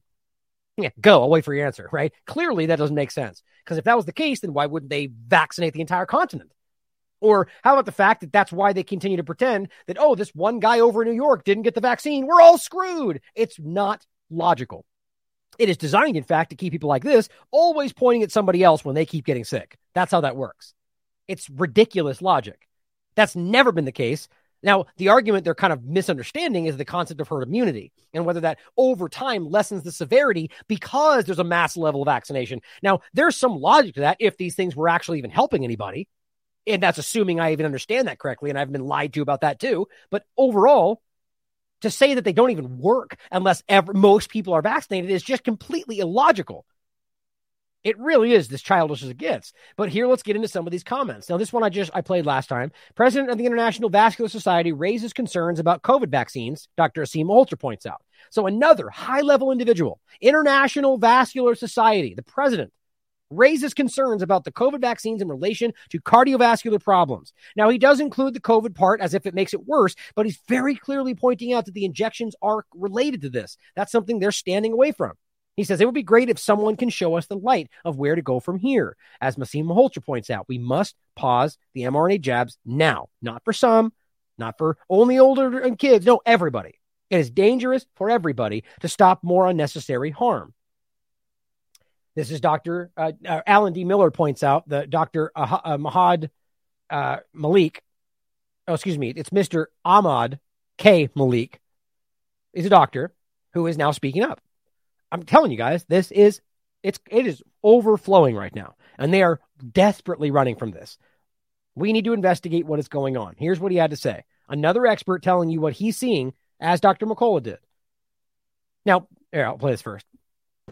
Quite a lot of us have been very concerned about the mass rollout of an experimental, novel medical intervention to millions, if not billions, of people around the world without proper long-term safety data. And over the last couple of years, we've seen increasing number of people, um, with injuries, with adverse side effects, an increasing number of cancers, neuro- neurological conditions, heart disease, clots, and now this bombshell revelation by the MP Andrew Bridgen's talking about covering up data about the safety of the mRNA vaccines. Like Dr. Aseem Malhotra has said, we really need to suspend the rollout of these vaccines. We need to stop and do a proper investigation to find out what is going on. And you saw this in a previous show. Here is the MP that he's talking about. And by the way, this MP was I not I don't think he was arrested, but he was just charged with a crime after after this happened. Now I don't know if it's connected. I haven't done a dive, deep dive on this, but this member of parliament was just a, a charged with a crime weirdly close after he just made this speech. So just consider that. Madam Deputy Speaker, it's also been brought to my attention by a whistleblower from a very reliable source that one of these institutions is covering up clear data that reveals the mRNA vaccine increases inflammation of the heart arteries. They are covering this up in fear that they may lose funding from the pharmaceutical industry. The lead of that cardiology, cardiology research department has a prominent leadership role uh, with the British Heart Foundation, and I'm very disappointed to say that, that he has sent out non-disclosure agreements to his research team to ensure that this important data never sees the light of day. This, Madam Speaker, is, is an absolute disgrace. Hmm. Staggering. And look, no one's there, by the way. Now, Dr. Peter McCullough as opposed to this, and he's posting a lot of good information. Now, I was going to say before, somebody criticized me for for I guess saying the names too closely, Doctor M- Mercola and McCullough, which by the way, I, they sound very similar when you're stalking quickly. Everyone's all everyone's got a criticism. Like I'm disrespecting him somehow. I have great respect for Dr. Peter McCullough. Now, in fact, we we talk. It's even right there. McCullough, McCullough, Mercola, McCullough. Sounds very close. That's why I say Peter when I say his name. I was actually just talking to him before this about the censorship, the censorship on Twitter, and and he was telling me that ultimately that his account he removed before this because he thought this might have been a way that they use this to censor people, and clearly he might he might be right. that was very interesting. But can I really recommend my recent interview with him? It's a very short one, thirty minutes, very succinct and very important. There's a lot of really powerful things he says in there. And one of the biggest ones I argue was the fact that they were funding a lot of the entities long before the problems arose, but weirdly selectively funding to the areas where the problems arose. Meaning either they knew the problems were there and didn't tell us before they showed themselves, or they were the most prescient entities in the planet. And somehow just just in case saw heart attacks and all the problems they are now finding and weirdly were funding these groups. And now those groups are being weirdly quiet about what's happening. Uh, you know it's it's very interesting. But as he points out families need to come clean cannot remain quiet and let this happen to more victims. And his point is the families of the people that have died need to stop covering this up and acting like we need our our silence. And look I'm, you know I'm not trying to judge. You do what you think is right you don't want people to bother you, then that's fine. I, I'm not criticizing. But my point is understand that by not being open about this and and you know trying to avoid all the pushback from all the crazy mad people out there screaming that you're a liar because you have your child died of a vaccine problem by not talking about that you are hurting more people or or it could lead to hurting more people right so his point is just you know you need to start standing up a lot of them have and of course, they do get attacked. And that's why many of them don't want to deal with this. And I completely get it. But this is happening all around the world. And it's time to start being courageous and standing up for this. And she woke up and died. Who knows? Young people are dying these days.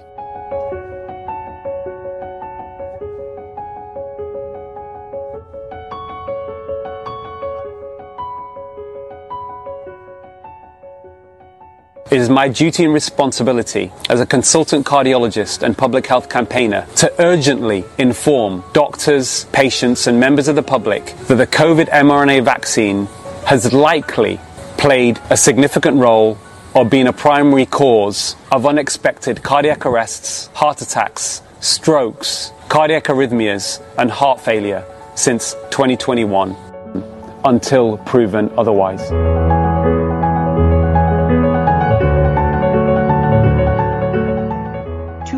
Papers. Now, just to be clear, what he's saying right there is not that we don't know, so we shouldn't guess. His point is that the evidence points in a very clear direction. that these are these are the culprit until proven otherwise because everything points in that direction. This is not like we don't know, therefore this one has to be not ignored. Like obviously they're ignoring the the biggest elephant in the room. But just not don't misunderstand what he's saying right there because that's how it gets taken on Twitter by people that don't want to hear it. He's saying that the evidence is there and we've been pointing it out the entire time. These need to be suspended. Showing that the myocarditis causes heart damage and a scar, and then the scar becomes the basis for a cardiac arrhythmia. Right. And then the arrhythmia is responsible for the sudden death that we're seeing. And we're seeing sudden death now on a massive scale in younger people. It's my view. It's the COVID 19 vaccine until proven otherwise. heartbreaking, isn't it? It really is just, it's horrifying to think this is actually happening. It is actually happening. Now, you know, any one of these might be some other thing that caused it, but we know that this is happening, guys. We're so far past that. This is happening for sure. Whether every single one of them is because of this, I, I will question that. I don't know. But are some of them leading to this? 100%. I will not get the third shot. I will not. Pfizer me once, no shame. Pfizer me twice, shame on COVID. Pfizer me three times, shame on you. Uh, we'd ask him on the show, but he's dead. 32 years old. My God. Cause of death unknown. We just saw a montage uh, implicating, I think, clearly demonstrating that the COVID 19 vaccines, actually all of them, cause myocarditis or heart inflammation, and it's fatal. My God. It's just, you know, it, it, it, it little moments like this, you know, just where you, it's just really, even to me, it is genuinely shocking that this is still happening. Now, Chris Martenson points out it's all coming out now in a flood. These shots were not safe. They were anti safe, and they still are. And you, I mean, this, you just can't misunderstand what you're looking at here. And this is specifically sudden death, guys. Look at the numbers before, and all the data is down there. You can check it for yourself. Look at the numbers. The years down there by the bottom 2020, 2021, right when these injections began to go out. It, the explosion in sudden death. If you're pretending it's COVID doing this, why wasn't it all through 2020? We had an entire year of this happening without any injection circulating. And here we are. I mean, this is a willful cover up, guys. It's never been more clear. At the very least, there's some cause out there that they don't want you to look at. I'll give you that. The data, it's so very clearly the injection causing this.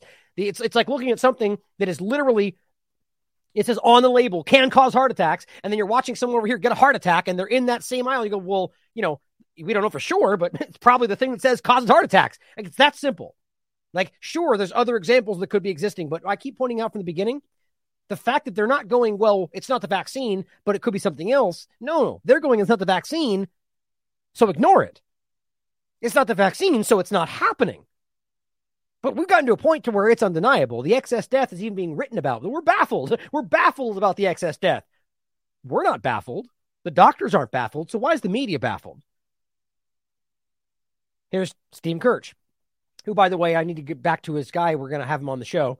In the Pfizer trials, more people died in the vaccine group than the placebo group. In fact, by the way, just aligning this with the study they just did on top of that, right? Using more studies 18 systemic reviews, systematic reviews, 14 random controlled trials, 34 other studies, and found the same thing. That's really important. Where was it? Right here. That more people died in the trials themselves than in the, in, in the in, in, than from the, in the vaccine than the placebo group, and it takes twenty two thousand vaccines to save one life from COVID. Right? This has been this has now been backed up by this study itself, scooping in all the data and finding that yes, very clearly this is a net harm, and that even in their own trials, they found that it was deadly and just covered it up. That's what Chris Martenson was saying. They were anti safe. And you can listen to what he says right here. So you killed 150,000 in order to maybe save 10,000 lives. And that's if the, the, the actual variant matched the vaccine, which it doesn't. So in other words, and for kids, by the way, the, the risk benefit uh, is even worse. It's a, we kill 117 kids to save one life. Because everybody wow. is focused, laser focused on how many lives can we save from COVID. and they're not focused on how many people actually die from the vaccine because it's all covered up because the doctors aren't allowed to talk about it because they will lose their license or they will be fired if they talk about it. You know, and you know what's crazy about that is that people will push back on that, but that's that's a public policy at this point. We they're they're passing legislation in Canada that says that you can't challenge like the medical sta- consensus. So the, if the medical consensus is these things don't kill people, and then you prove the vaccine kills people, well, guess what? You're censored. You're you lose your license. I, I mean, think about how ridiculous that is, and that is what we're talking about. It's a public policy. Here's Dr. Peter McCullough. Pandemic myocarditis, four cases per million for, per year. Now with administered products, 25,000 cases per million on shot two or three. So before this, myocarditis, four cases per million per year. That's what he saw. And he said this on our interview. He's seen an oh, like a, just a waterfall of myocarditis and heart cases that it, comparably before never happened. And it wasn't during 2020. It started in 2021. That's the COVID overlap that shows you it's not COVID. But now, today, 25,000 cases per million. He's fine. That's what he's seeing right now. Listen for yourself. Paper by uh, Arolia and colleagues from Finland, published in one of the best cardiology journals before COVID, established a rate. It's very important. Uh, they studied everybody in the entire country, and they had very solid case identification. Four cases per million is the background rate of myocarditis before COVID and the numbers, the very first number the CDC came out with, and the CDC was uh, dividing uh, safety events by the total number of people who took the vaccine, assuming other people didn't get it. That is a flawed statistical approach. But even doing that, the first CDC estimate was 62 cases per million. Real quickly, the point is they do that very often, and they know that right? They will selectively cherry pick or omit things all over the place just to make sure it looks a certain way. And they've been caught for this routinely caught for this. That's just one example he's pointing out. And then it rapidly escalated. Tracy Høeg at UC Davis, different data analysis, 250 cases per million. Sharff Kaiser Permanente found 527 cases per million. And now the two prospective cohort studies, Mansanguan and colleagues and Lepesek and colleagues, two separate papers, when they finally do all the measurements before and then after vaccination, uh, Mansanguan was on the second shot of uh, Pfizer in children aged 13 to 18. Lepesek was in healthcare workers on the third shot of messenger RNA vaccines. They find together that point estimate now 25,000 cases per million. Wow. Now I don't know what that what that breaks down to per like one, you know, in like one for every so many kind of thing, but I often point at the most extreme I've seen and this is one only one of the studies, right? So you have to factor all this in. And that one was saying that Pfizer was about one in five thousand, and Moderna was like one in thirty five hundred just unbelievably ridiculous. It's very bad. Either way you take it, my point is that may be the number like that just when you break it down 25 per million it could break down to that anyway the point is either way you look at this no matter what data you're pulling from it's catastrophically worse than they shouted you down for saying moments ago don't forget very sh- a very short period of time ago they were screaming that you were wrong for even saying it was possible then they were screaming that you were wrong for saying that anybody could be hurt by it. No, no, it's all mild. Kids are fine. Now they're, I mean, what, who can't see how this keeps happening? Step by step by step, they incrementally increase the danger until you look back and you're like, oh, you could die tomorrow, but just in case, take it. You know, it's, it's so ridiculous. The point is, they were wrong. They lied. We used peer reviewed science and data to argue things in the beginning that could be possible based on science. Then we very clearly said, well, clearly it is possible, got censored for it and now we got censored again on the same account. They've lied to you, or they're covering up their their malfeasance or their incompetence. You look out however you want, but clearly they're not on your side. Here's another article. This is from the Daily Skeptic, and this is another expert who's being censored for trying to expose the cancer relation. He says he's tried sounding the alarm about the vaccines causing cancer relapses. So now people that got treated and got rid of their cancers are getting cancer again because they got the injection but the mainstream media doesn't want to know. Read it for yourself. This is yet another example of another expert who is standing up and saying, Look, guys, I am seeing the problems here. Nobody cares. Peter Sweden points out yet again, this is one of the best graphs to point out. There's been a 4,070% increase. That's not a typo in VAERS miscarriage and stillbirth reports after the mRNA shots were ruled out. That graph says everything you need to know. And look, here's Twitter using fact checks to say, guess what? That's wrong. Thanks, Elon. Thanks for making sure we're going the right direction, right? That's not wrong, guys. VAERS data can be reported by anyone. The graph also does not match actual VAERS data. Yeah, it really does. And you know why they're saying that now? Because we're going to get to this probably in the next couple shows. The CDC is actively being caught deleting things from VAERS. It's ha- I, I already did a story about that like a month ago. So guess what? Reuters says so, so Twitter says so.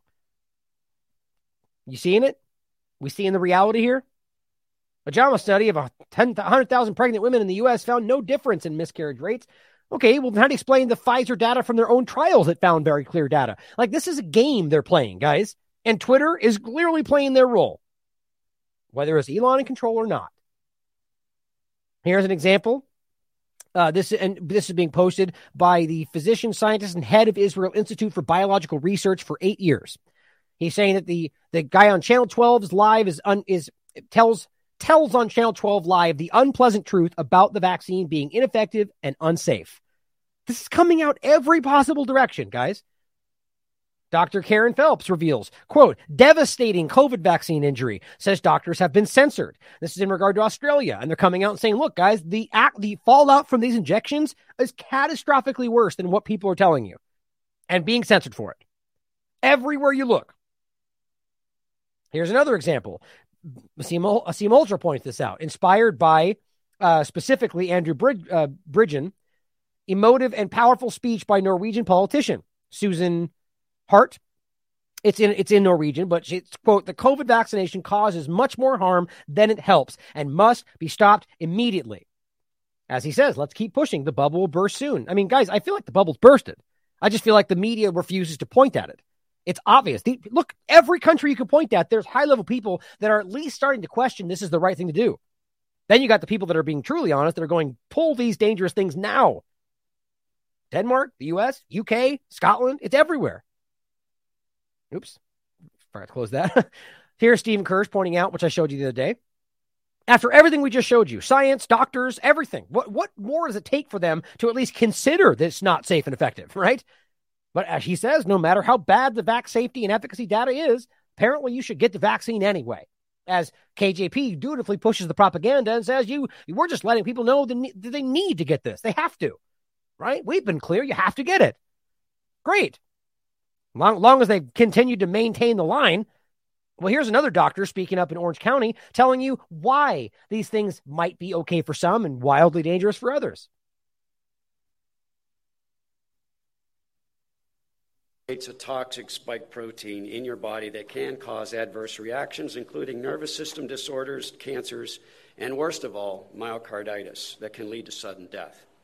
So you might be thinking, those adverse reaction people are crazy. I got the shot, nothing bad happened to me. I'll give you five reasons why that is. First, you have no idea where the tip of that needle is when they push that plunger. If it's in a vein or a capillary bed, those now, those particles will rapidly spread to your heart and to your brain, increasing your chances of neurologic and cardiac symptoms.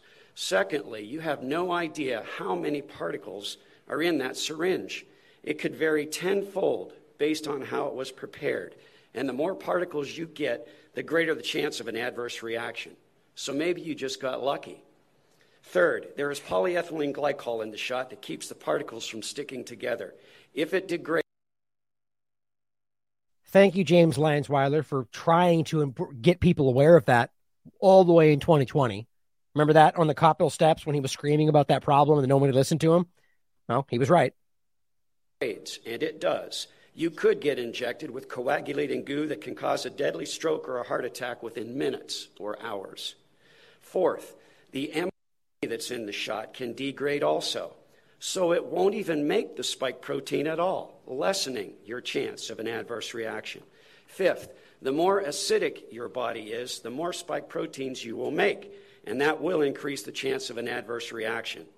So maybe you got lucky again, and your body, due to your diet or medications, was less acidic, and you made less spike proteins. Right. But you can only be lucky for so long. The effects of this shot are cumulative. So, my advice is to never, ever get one of these shots again. And if you did get one, Get your D dimer levels checked for microclotting and troponin checked for myocarditis. D dimer levels is has been shown to be incredibly important to get ahead of potential blood clots and strokes and so on. These problems can be asymptomatic and result in chronic disease or death in two to five years if you don't do something about it. Thank you. Wow. Wow. Thank you for your comment. Now, now that's just one doctor's opinion about the timeline, right? But what he's saying there, and maybe outside of the first point about the how deep the needle goes in, that's the first time I've heard that. But everything he's saying there outside of that first point has been espoused by Dr. Peter McCullough and plenty of others, right? I mean, it's it's all backed up by the scientific research that are pointing at. It's that this is how ridiculous this is. Here's Dr. Ryan Cole making similar points in regard to how this thing sometimes can be deadly and sometimes not, based on lipid nanoparticles and mRNA and how it degrades and whether they were keeping them at the right temperatures, which we know they weren't in many examples.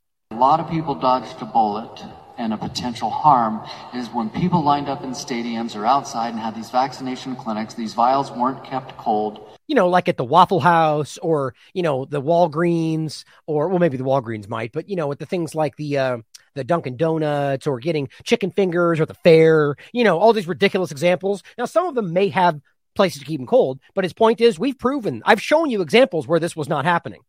They've, we, they've experienced this. And those fats turned into a glob of mush, and the RNA broke down into nothing. So you got a shot of mush. Got lucky. Which you're lucky. Very lucky. Because it wasn't kept cold.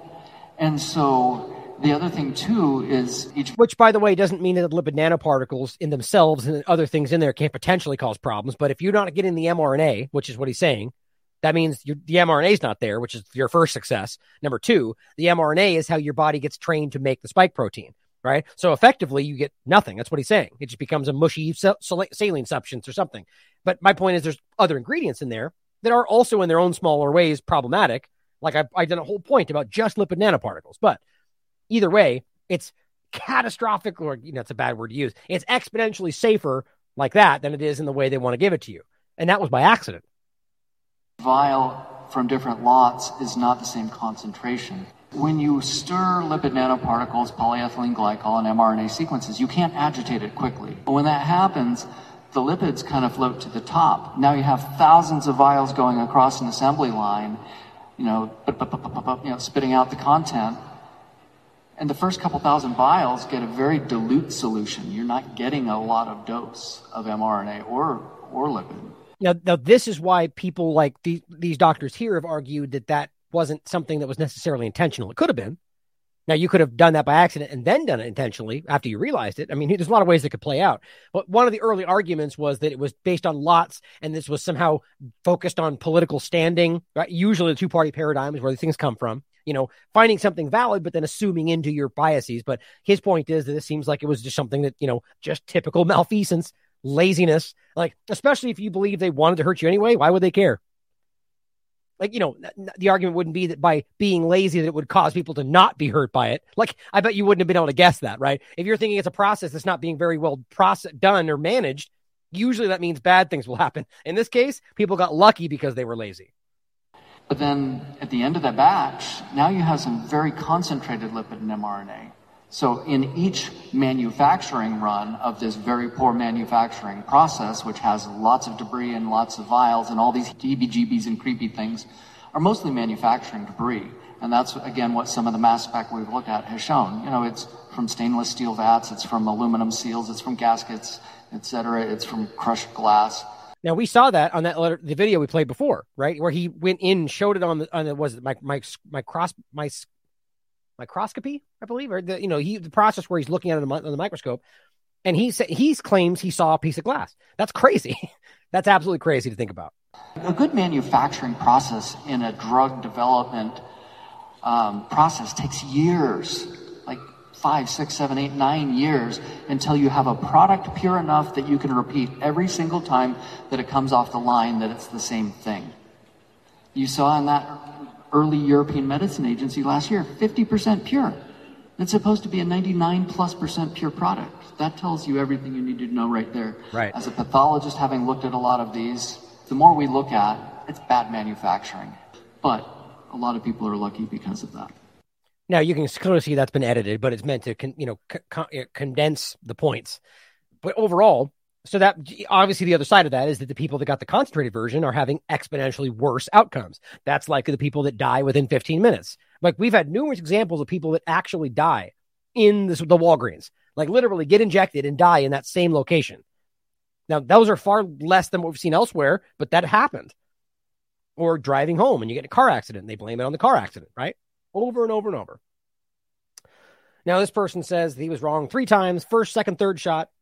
This person says, I will never understand how people with no background in medicine knew this before people with a background in medicine.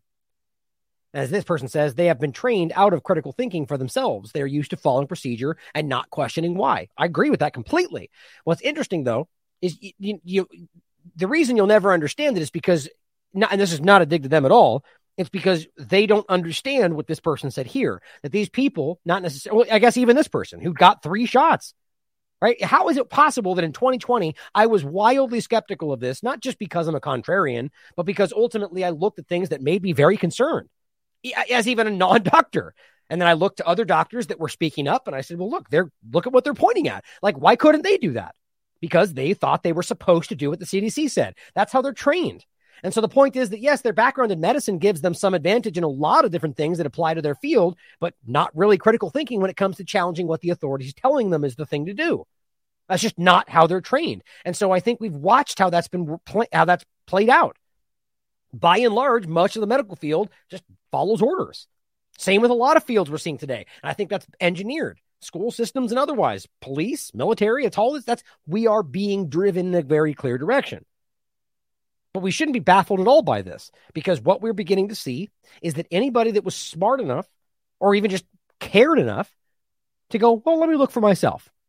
Let me just take a look at the data myself and just, let me just see what it says. Oh, weird. It says the exact opposite of what they're saying on the news. That's crazy. Now, why don't we know that? That happens every day. Because medicine's different, apparently. That's what all this was really about in one large way, was training you to trust the medical establishment. They failed at that. That's why I called the Twitter files the trust the science moment for journalism. Because they are trying to get you to trust what they tell you these things say, not what you can see for yourself they actually say and download and save and, and so on, like with WikiLeaks. Same thing here. People did what the CDC said. We were looking at it in 2020 and we were worried. We were taught, we were pointing this stuff out. We did cursory research on masks and we're like, geez, these things don't work at all. Look at what they were saying about this. And we got shouted down for it. Look at where we are now, right? It's just, it's amazing how somebody like me who just cares enough to do the research can very quickly come to a general conclusion about the fact that they're being dishonest. Not saying I know for sure, because you know I haven't done that, especially in the beginning. It's, it's the Ben Shapiro example. They lied to us. Well, no, you allowed yourself to be lied to by choosing to trust somebody instead of doing what you claim you're supposed to be doing, which is journalism. That's how this works. And then we got people like this who are continuing to play the same game, even with all the things we're looking at. Here's Eric Feigl-Ding saying thermonuclear bad. Why do you even need that with the emoji? Because he's trying to, this is propaganda. What he says here is absolutely mind blowing to me. So, first of all, you show a video of a very small room with what, seven beds, eight beds? Okay. So, I guess they want you, what is well, maybe more, one, two, three, four, five, six, seven, oh, let's say 10, 15 even, fine. Most ICUs have about 15, 20 beds. Some of them are much larger, but the average, right? So, what we're talking about here is them showing you a room that you don't get the context for. What if every other one in the entire state is empty? What then? The point is, you don't know, and you, they don't care. Look, look at this damning photo, and don't forget, in the beginning of all this, most of what came out of China turned out to be fake. That's been retroactively shown, but we don't talk about that because now it's happening again. Well, he goes, hospitals completely overwhelmed in China, like they were here, like you claim they were before. None of that was true, not entirely. Ever since restrictions dropped, of course, because the masks that don't work, that's why they're sick now, right? Epidemiologists estimate, oh, here we go again. Get this number 60% of China and 10% of the Earth's population will likely be infected over the next 90 days. How in the world could you possibly know that? Especially since there's a lot of other factors you guys pretend don't exist, you know, like natural immunity, if that's even what we're dealing with, or the fact that if this is vaccine side effects being called something else, I argue other people aren't at risk. The point is, there's so much undefined, but apparently Mr. Feigl-Ding can know, know, and state for you uh, thermonuclear bad, be afraid, go home and scare yourself to death about a number he can't prove. Fantastic. Or people like this the WHO saying anti vaccine activism, which I actually call anti science aggression. This guy is one of the worst. This guy is Bill Nye on steroids, has now become a major killing force globally. See my point? Words are violence, according to Dr. Hotez, Peter Hotez. So anti vaccine activism, or, you know, asking questions about whether they're safe, because, you know, to them it's the same thing, which I actually call anti science aggression. Okay, so now asking if things are dangerous is aggression. It's, in fact, as he puts it, a killing force globally. How long until they start arresting people for it if it's killing people around the world? See my point? This is all organized in the same direction. White supremacy, blah, blah, blah. It's all about creating the idea that what you say, social media otherwise, is actual violence if they say it is. Look at this guy. I mean, come on. He's always wearing the same coat. This is like Zelensky for science. Same green shirt, same thing. These people are being put in front of you. This guy has actively been wrong about most everything that's happened throughout this process. But what he wants to tell you, I'm not going to waste your time with the video, is that you're all going to die if you don't take this because anti science and danger and risk. Well, guess what? That's not what's happening. The evidence, very clearly, as even Dr. Peter McCullough showed on our interview or stated, was that the unvaccinated in his practice and everyone he talks to are singing the praises of not getting these injections. Almost everybody they know that's unvaccinated is perfectly fine, even if they claim they got sick and got better. Well, if that's the case, then they've got natural immunity. That's why. But all the people getting injections are repeatedly getting sick, continually getting cancer, getting rashes, getting pneumonia, getting over and over and over and over. It's everywhere you look right now. Collapsing from unknown disease, dying suddenly. It's everybody. Every time it's easy to prove that they're injected, which, by the way, as he pointed out, is unfortunately the majority of people today because they scared and forced and coerced. But now we have examples of stuff like this. And even Fox News doesn't have the courage to say former New York teacher injected teen with COVID 19 vaccine, even though she admitted it. In this article, they say that, and yet the title still has to say teacher accused of injecting teen. Okay, if she admitted cr- the crime, admitted fault, culpability, and now is serving the time, even though it's only community service, if you can believe that, why is it accused of? Because they want this to go away. That's my argument. They want it to be a quick little thing. Oh, he's cute. Oh, she's probably an anti-vaxxer. Let's move on. If it said injected a teen, well, that would draw a lot more attention, wouldn't it? Just my opinion. Still up here. This high school teacher has been accused of injecting a teen with a COVID vaccine at her own home. She has been sentenced to community service and probation after pleading guilty to a misdemeanor charge. Laura Russo, 55, was arrested at the beginning of January, and authorities accused her of giving the 17 year old the son of someone she knew, a COVID 19 injection dose at her home. Right? I'm sure uh, that was probably wasn't held the right temperature. Just guessing, but uh, maybe that saved his life. Newsday reported that Russo later testified in a hearing that she got the dose. You see my point? There's no question here. Got the dose that she admitted giving him when a pharmacist gave her expiring doses after she asked for an empty vial to use as a Christmas ornament. So she's probably trying to get an empty vial so she can find something to inject it with or fill it with to inject the kid and just got lucky by this ridiculous pharmacist giving her experimental gene therapy injections because, well, they're going bad. Do what you want with them. Think about how ridiculous that is. That's how this process is. It's all good unless you're an anti vaxxer. Everything under the sun is safe and effective unless you think these things are dangerous. It blows my mind. Don't forget, my brother told me about a woman that was going into the bar and trying to give people shots from her purse because she was a nurse and took them from the hospital. Now, I can't prove that to you, so you shouldn't be sharing that anywhere. But I know that I I he I was proven to me. I just don't I have don't have anything I can actually show publicly. So my point is just simply to bolster this point that that was happening. That there are people out there that are that were and probably still are trying to influence people because they have been propagandized so aggressively to think they're saving people's lives by doing this, even if it's expired, because it's better than nothing. An expired shot. Great. Authorities said the teen later told his parents, who called the police, and rightly so. That woman should be in prison right now. Prosecutors had initially charged Russo with the unauthorized practice of profession, a felony with a penalty of up to four years in prison. I mean, think about how crazy it is that, oh, what? So now you're charging her because she pretended to be a doctor? Did she? That's not even the that's not even the charge here, guys. She injected your child with a substance that they. I mean, there's so there's so many crimes involved here. And the way they dealt with this, it shows you the overwhelming propagandized society we live in. Not only did they lessen that charge and go into something in, instead of the profession, but they gave her only community service. This kid could have died. The point is the the I argue the law enforcement angle here probably doesn't think that's real. That there was no risk with the vaccine. So let's go in another direction. How much you want to bet that's why they didn't pursue that? But on Friday at the courtroom in Long Island, the former science teacher, of course, at this high school pleaded guilty to a misdemeanor count of attempting the unauthorized practice of medicine. My God. On Friday, Judge Howard Sermon ordered her to fulfill 100 hours of community service, right? Because he's probably secretly, my opinion, going, well, she was trying to do right. She was trying to do good. She was just trying to help people get vaccinated. Really? So, how about if I did this in reverse? Oh, oh, that's right. Like that doctor that gave people saline. She got prison time. Isn't that funny?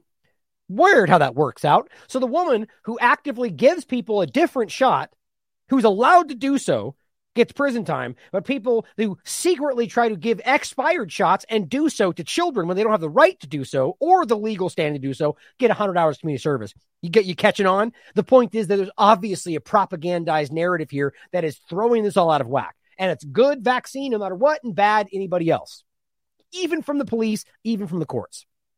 That's scary. If Russo meets the community service requirements, prosecutors will even remove the misdemeanor charge like nothing even happened. Now, understand, this kid could die tomorrow and they would not connect it with this.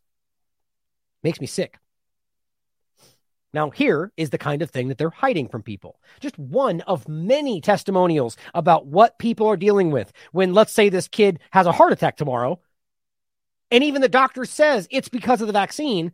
This is what happens to them they get ridiculed, they get attacked, and they get shouted down as conspiracy theorists. Makes my skin crawl. Unfortunately, I'm not alone. I participated in a clinical trial for AstraZeneca, and now I suffer from a severe, debilitating form of neuropathy that will progress until I am essentially left in a care home. I'm not alone in my struggle. Unfortunately, there are other clinical trial participants that are dealing with the same thing. There's Olivia Tessenauer, who's a Moderna clinical trial participant who now has severe and rare T cell lymphoma. She's coded as moderate lymphadenopathy in the report. I'm not even in my report. Augusto Roux with Pfizer, severe um, and lasting neurocardiogenic side effects. He's coded as fully recovered. Maddie de Garay. Just in case you aren't hearing this, guys, these people have light, debilitating problems. And what she just said is that person got coded on VAERS as recovered. I mean, this is easily provable. She's about to give you the example of Maddie de Garay. You know, the girl that's in a wheelchair today, eating through a tube. And still to this day, the VAERS report says she had a stomach ache. She was like that when she left. At least be- the beginning process of her having these problems that have continued to get worse. And all they wrote down was stomach ache. Do you know the kind of disgusting, monstrous human being it takes to make that statement, to write down the lie that you know was a lie because you're afraid to point this out because you don't care? Uh, who knows? It's disgusting. 12 year old confined to a wheelchair. Maddie de Garay, the 12 year old confined to a wheelchair. Feeding tube. Coded as a stomach ache. This progressed on to the public rollout. One in three reports in VAERS. we don't know what's happening to these reports. Where are these people? We found over 20,000 COVID vaccine injured in just a short year, with Joel and I founding an organization that's dedicated to advocating for the healing of these people who are suffering. The NIH knows they flew us out, they researched us. They also help people with secret protocols that the public still does not know about. That's such an important point. So the the the, the what the government essentially is helping people with secret protocols that specifically deal with their vaccine injuries by not making it public. How else do you see that? That's the most dishonest thing I've ever heard of. So they don't want others to know what they can do if they have the same problem. Why? Because they don't want you to know there's a problem. That's criminal activity. I know because I was one of those people that was given those protocols that Joel and I now use daily to help prevent severe disease from happening to people who are newly injured. Injured the by FDA injection. also knows all of this. And when we've talked to them about these secrets, the response that we got was There are no secrets here. Wow. There is one word that summarizes what's happening to the COVID vaccine injured. There is one word to describe us, and it is ghost. But there is one very important message I would like to selfishly share for the injured. I want them to know that the fight is just now heating up, and Oh, please yeah. stay with us. Do not give the drug companies one more ounce or one more minute of your life than they already have taken. If you do that, they win. Here, here. Thank you, Dr. Joel. Takes a lot of courage to do that. Absolutely. Continue to fight because they're losing, no matter how bad it may feel in the moment. Now, I you know, I kind of feel like I'm gonna th- this this topic is really interesting, and we've gone longer than I wanted today. But this this has been circulating over it- it's it's been talked about a lot, and it's very important. Pfizer's COVID nineteen vaccine linked to blood clotting. But what's interesting to me, and this comes from an FDA document, uh, you know, study, associated study, where they essentially downplay the point where they essentially go, yeah, well, it, we the it's obviously clinically relevant, statistically significant, but X, Y, and Z, like whatever their narrative is. Well, but we don't know for sure, therefore we're not going to say. They, they they they they at the end go the other direction, just like always. The point is, we already know this, guys. Who cares what the FDA at this point is saying or not saying? The peer reviewed science roundly has proven that these things are causing blood clots. This is common knowledge today. The vaccines have been pulled from entire countries because they know this. Whether we're talking AstraZeneca, Johnson & Johnson, Moderna, or Pfizer, all of them have had their provable aspects. I just find that incredible. And yet the story is that the FDA admitted it, which is important, uh, but that's not even actually what happened.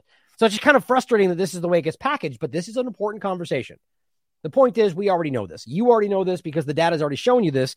The FDA study, I think the point really is that even as we know this and have proven it, even the FDA doesn't have the courage to point at their own study and tell you the reality that it shows you, or the study they're involved in, that it has that same point. Now, here is one of the ones we're talking about surveillance of COVID 19 vaccine safety among elderly persons aged 65 and older. You can read it through for yourself. As one comment somebody put on the website, FDA finds that the relative risk for pulmonary embolism of the Pfizer jab is statistically significant for those over 65 years old. Therefore, constitutes a clear warning signal as early as May 2022. That's the link we are just showing. Yet, as of today, they still do not stop the jab for people over 65, claiming more studies are needed. That's the point. So instead of going, well, yeah, clearly, they go, well, we need to study more. So keep giving them the thing that we just established is probably dangerous just until we prove for sure that it is. That's not how this has ever gone. You get the smallest safety signal in the past that you don't even have to prove, they pull entire drugs off the shelf. If we can't see the agenda in real time, you're just not paying attention. This is either designed to hurt people or they're so afraid of criminal accountability that they are sprinting in the other direction. That and they don't care how many people die. It's up to you. Dr. Peter McCullough points out explosion of blood clots in his clinical practice over the past two years since their market launch. From the early trials to the published literature, the signal is very clear. I think he says the Bradford Hill criteria, where they've proven this, that this is there. Every tenet of it, they've proven this is being caused by the injection. The signal is very clear. Strong rationale to pull these products from the market. And then, just in case it was I guess, this macabrely humorous to point out. the very thing they're giving people on top of this after they get sick again after the injection, Paxlovid, guess what? The new study shows it causes deadly blood clots. Shocking. What doesn't cause blood clots that they're giving you to stop blood clots? How funny is that in a very disgusting way? You know it doesn't? Ivermectin. You know it doesn't? Vitamin D, exercise, eating healthy. You know, you know what doesn't? The the illusion of COVID nineteen that's not going to hurt basically anybody. It seems the absurdly ridiculous. The part about this, guys, is they're giving you the things that are hurting everybody, and then blaming COVID. Still, they're giving people things that are hurting them. The study I, I pointed this out about Paxlovid when he first went through this, as well as all the other things. I think John Campbell did the same. It's obscene how much is being covered up. And as we try to continue to bring the truth to you and point this stuff out, we continue to be censored, even on the free speech platforms. How fantastic. Well, I'd like to end today with a couple of clips that I think are important. And this is the point I was making early on the show about the absurdity of government. And first, I'll play you a clip about Fauci continuing to lie about the work done at the labs and so on, the gain of function research and just real time being caught for doing so. And yet, weirdly, the media can't stand back and go, oh, wait, so we were wrong about that. So let's question the next one. No, we'll lie again because that's what they're supposed to do. Here's what Fauci had to say. Oh, wait, looks like I didn't grab that one. But we'll end, we'll, we'll play, I'm to play you this one, then I'm to come back and I'm to end you, end with a clip of something that it's just, it's almost, it's almost too, it's almost hard to watch. It's, it's a parliamentary exchange in Canada and it just goes to show you this it's it's like a perfect microcosm for what government is. Just this this game they play of back and forth when their intention is in no way about really getting to the re, the reality. It's a, just, just politics. It's a game at your expense. Now here's the one I want to play first about Fauci. That, that kind of backs up the point about how ridiculous government is, and this is one example of that. Him doing the exact same thing, and then we'll come back and play the last one. I, I don't know how many times I can say it, Madam Chair. We did not fund another great one, by the way, by uh by uh, Kanekoa the Great, as you can see up there at the top. He, I, I have a, a few of his in my in my clips here. He, he, he makes some really great montages. Gain of function research to be conducted in the Wuhan Institute. And say it, Madam Chair. We did not fund gain of function research to be conducted in the Wuhan Institute of Virology. Fake. In our health lead, we now know that a bat coronavirus was enhanced in a lab. NIH and NIAID categorically has not funded gain of function research to be conducted in the Wuhan Institute. The National. Now, I argue it's because he tried to play the EPPP card, right? Remember, even Rand Paul called him out in public. Just because he changed the, the term doesn't all of a sudden mean that it's not the same thing retroactively. That's that's what they were doing. That's what I believe. Because it's very clear that they knew this. He was just trying to say gain of function. We didn't do gain of function. We did EPPP research. Well, no, you just made that up in 2021. That's not new, or it is new. It's always been called gain of function before this. That's what I think was happening. Be conducted in the Wuhan Institute. The National Institutes of Health acknowledged that it funded research of a virus that was studied at the Wuhan Institute of Virology. The experiment unexpectedly, we're told, made a bat coronavirus more contagious than the original naturally occurring one. Right, right. They tripped on their shoelaces and accidentally made it more dangerous. Oops, our mistake. I mean, what a dumb thing to say. Like they just accidentally, that doesn't give you a lot of faith about what they're doing over there, does it? You don't accidentally do it. That is gain of function research. The first of all, the point is they shouldn't be doing this at all. At all. There's no benefit to what they're doing. They lie to you about that to pretend they're going to make a vaccine for something that's only exists in their lab for some unknown possibility that may somebody may make the same unknown thing somewhere else. It's childishly stupid. They're making weapons. And they're being caught for doing so. That's what's happening. Dr. Fauci, knowing that it is a crime to lie to Congress, do you wish to retract your statement of May 11th where you claimed that the NIH never funded gain of function research in Wuhan? Senator Paul, I have never lied before the Congress and I do not retract that statement. A new letter raising questions about experiments in a Wuhan lab. What was? When let me take, finish. You take an animal virus and you increase its transmissibility to humans. Right. You're saying that's not gain of function. Yeah, that is correct. And and Senator Paul, you do not know what you are talking about, quite frankly. And I want to say that officially. You do not know what you are talking about. For years, the National Institutes of Health provided grant money to the EcoHealth Alliance Research Group, which conducted experiments with bat coronaviruses in Wuhan, China. And if anybody is lying here, Senator, it is you. That's where you are getting. Let me finish. We don't know. Well, we don't wait know a minute. It did I come can- from the lab, but all You- the evidence is pointing that it came from the lab. You, and there will be responsibility for those who funded the lab, including yourself. National Institute of Health admitted this week that it funded controversial gain of function research using coronaviruses at a lab in China at the epicenter of the pandemic, contradicting claims from Dr. Anthony Fauci that American tax dollars never paid for that kind of research. I have not lied before Congress. I have never lied, certainly not before Congress. Case closed. Ah, right. Love to be certain about it, right? I'll just shout loud enough and they'll ignore the facts. Well, that worked during COVID 19, so why wouldn't it work for him, right? The point is, he's caught. Even the NIH came out, as you know, and said basically, well, yeah, it happened, and that's not exact. I mean, and they're just letting it go. Where, where, why isn't he being prosecuted? Why that? It's a crime in and of itself to lie to Congress. That's a crime. But you know, they never went after uh, plenty of people. What was his name? I'm forgetting now. Uh, Clapper. Clapper got p- caught about the NSA and they just let the statute of limitations run out. Nothing ever happened because they protect their own, right? That's how this works. I, I, I doubt I doubt anything will happen to Fauci. I hope it does. He deserves to be prosecuted because he it, right there in that one instance he's committing a crime. Aren't they accountable for their crimes? You would be dragged through the courts if you did the smallest thing like that. You jaywalk out here, you're going to get a ticket. like these people can literally put people to death with dangerous injections and lie about it. Oh, you know, no big deal. The point is, everywhere you look, these people have been caught lying. Everywhere. So we need to understand that in the context of what we're dealing with today. That the government is not on your side. Not one side of it, not the other side, not both sides combined. The government is not on your side. And I want to play a video here to finish that I just think is hilarious. I mean, it is it's pretty insulting, but it's very it, it sends a very important point that it's a game. Right? That's not really about informing you, fighting for your rights. Now, now you could argue, and I do like the work of of the guy tr- trying to make this point because he's in Canada. It seems that he's actively tried to fight for the little guy, but I'm not as immersed in the Canada Canadian politics as I am elsewhere. So it could be that I just don't see the other side of the argument. I'm not trying to claim this guy is the the savior. I, I don't think any. I don't trust any of these politicians, but. I have seen work where he's pointed out the house, the, the, the housing market, and how it's just wildly unaffordable for the average Canadian to buy a house based on things they've done. And he's continued to try to point that out. That's what this clip is about. Either way, the point is that this is how this continues to go. This is the waste of your time, the waste of your tax dollars. That even if one of them is trying to fight for some truth, that the reality is it doesn't end up doing anything. It's narrative and yelling and gotcha moments that don't account to main, real accountability. You pay for that with your tax dollars. And then occasionally they collect together and decide to restrict your rights. The governments are the ones doing this to us, guys, and it's not left or right. We need to really realize where this is going and what that amounts to.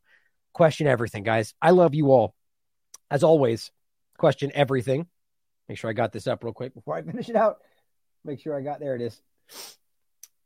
All right, guys. I love you. Question everything. Come to your own conclusions. Stay vigilant. Mr. Middle Class Prosperity, who is a member of parliament here in Ottawa. What is the average cost for a home in the city of Ottawa? The Honourable Minister. Uh, Mr. Speaker, my uh, title is the Minister of Tourism and Associate Minister of Finance. I'm sure my honourable colleague across the way knows that. But let me say, Mr. Speaker, 156,000 jobs. The Honourable Member for Carleton. The Minister of Treasury Board uh, can help uh, by telling us the average cost of a house in uh, the, the nation's capital. The Honourable Minister. Mr. Speaker, I want to say 106 percent of jobs have been recovered since the lowest point of the pandemic. Member for Carleton. What is the uh, average increase in house prices since this government took house uh, took office uh, f- in 2015? The Honourable Minister. Mr. Speaker, Canada's economy contracted by 17 percent between February and April 2020, the largest and most sudden contraction in real GDP since the Great Depression, and we're already back. Well, member for Carleton. Just the average house price. The Honourable Minister. 5.5 million Canadians lost their jobs, and they're all back. Member for Carleton. And what would they pay for the average house? The, the In Minister. 2020, unemployment rated more than doubled from a pre-pandemic level of 5.7% to a record of 13.7%, 6% now. Member for Carleton. I think there's a problem with the audio in the chamber. The question was, what is the average cost of a house in Canada today? The Honourable Minister. Mr. Speaker, our government has made historic investments in housing affordability, and we will continue to do so. The Honourable Member for Carleton. And how affordable are such houses? The Honourable Minister. Mr. Speaker, our government has made historic investments in housing. We will continue to do so so that housing is affordable for all Canadians. Honourable Member for Carleton. If so, how much have house prices uh, increased since this government took office? The Honourable Minister. Mr. Speaker, let's talk about how it is possible for people to afford their houses with good employment, and that's why employment income fell by an unprecedented 28 billion during the percent or during the pandemic. Honourable Member for Carleton. One last time, in dollars, how much have house prices risen since this government took office? The Honourable Minister. Mr. Speaker, consumer confidence is back. People are back to work. 106% of jobs have been recovered since the lowest point in the pandemic. The Honourable Member for Carleton. How much? Minister. From a steep decline in profits, we're back 66% since the bottom of the pandemic. Carleton. How much? Member Minister. Mr. Speaker, the economy is recovering. Member for Carleton. Does the minister have any idea what it costs for the average person to buy a house in Canada? Does he have any idea, or does he even care? Mr. Speaker, The minister. City helped more than 213,000 businesses stay afloat. I think that the average Canadian can see how much this government knows and cares about the cost uh, of buying a home in this country, uh, which is their, their, their level of care is zero. I'm going to give him one last chance. Can he tell us what it costs the average Canadian, Canadian to buy the average house in Canada today? How much? The Honourable Minister. Mr. Speaker, the CERB helped nearly 9 million Canadians who lost their jobs when COVID hit, making housing affordable for them. We will continue to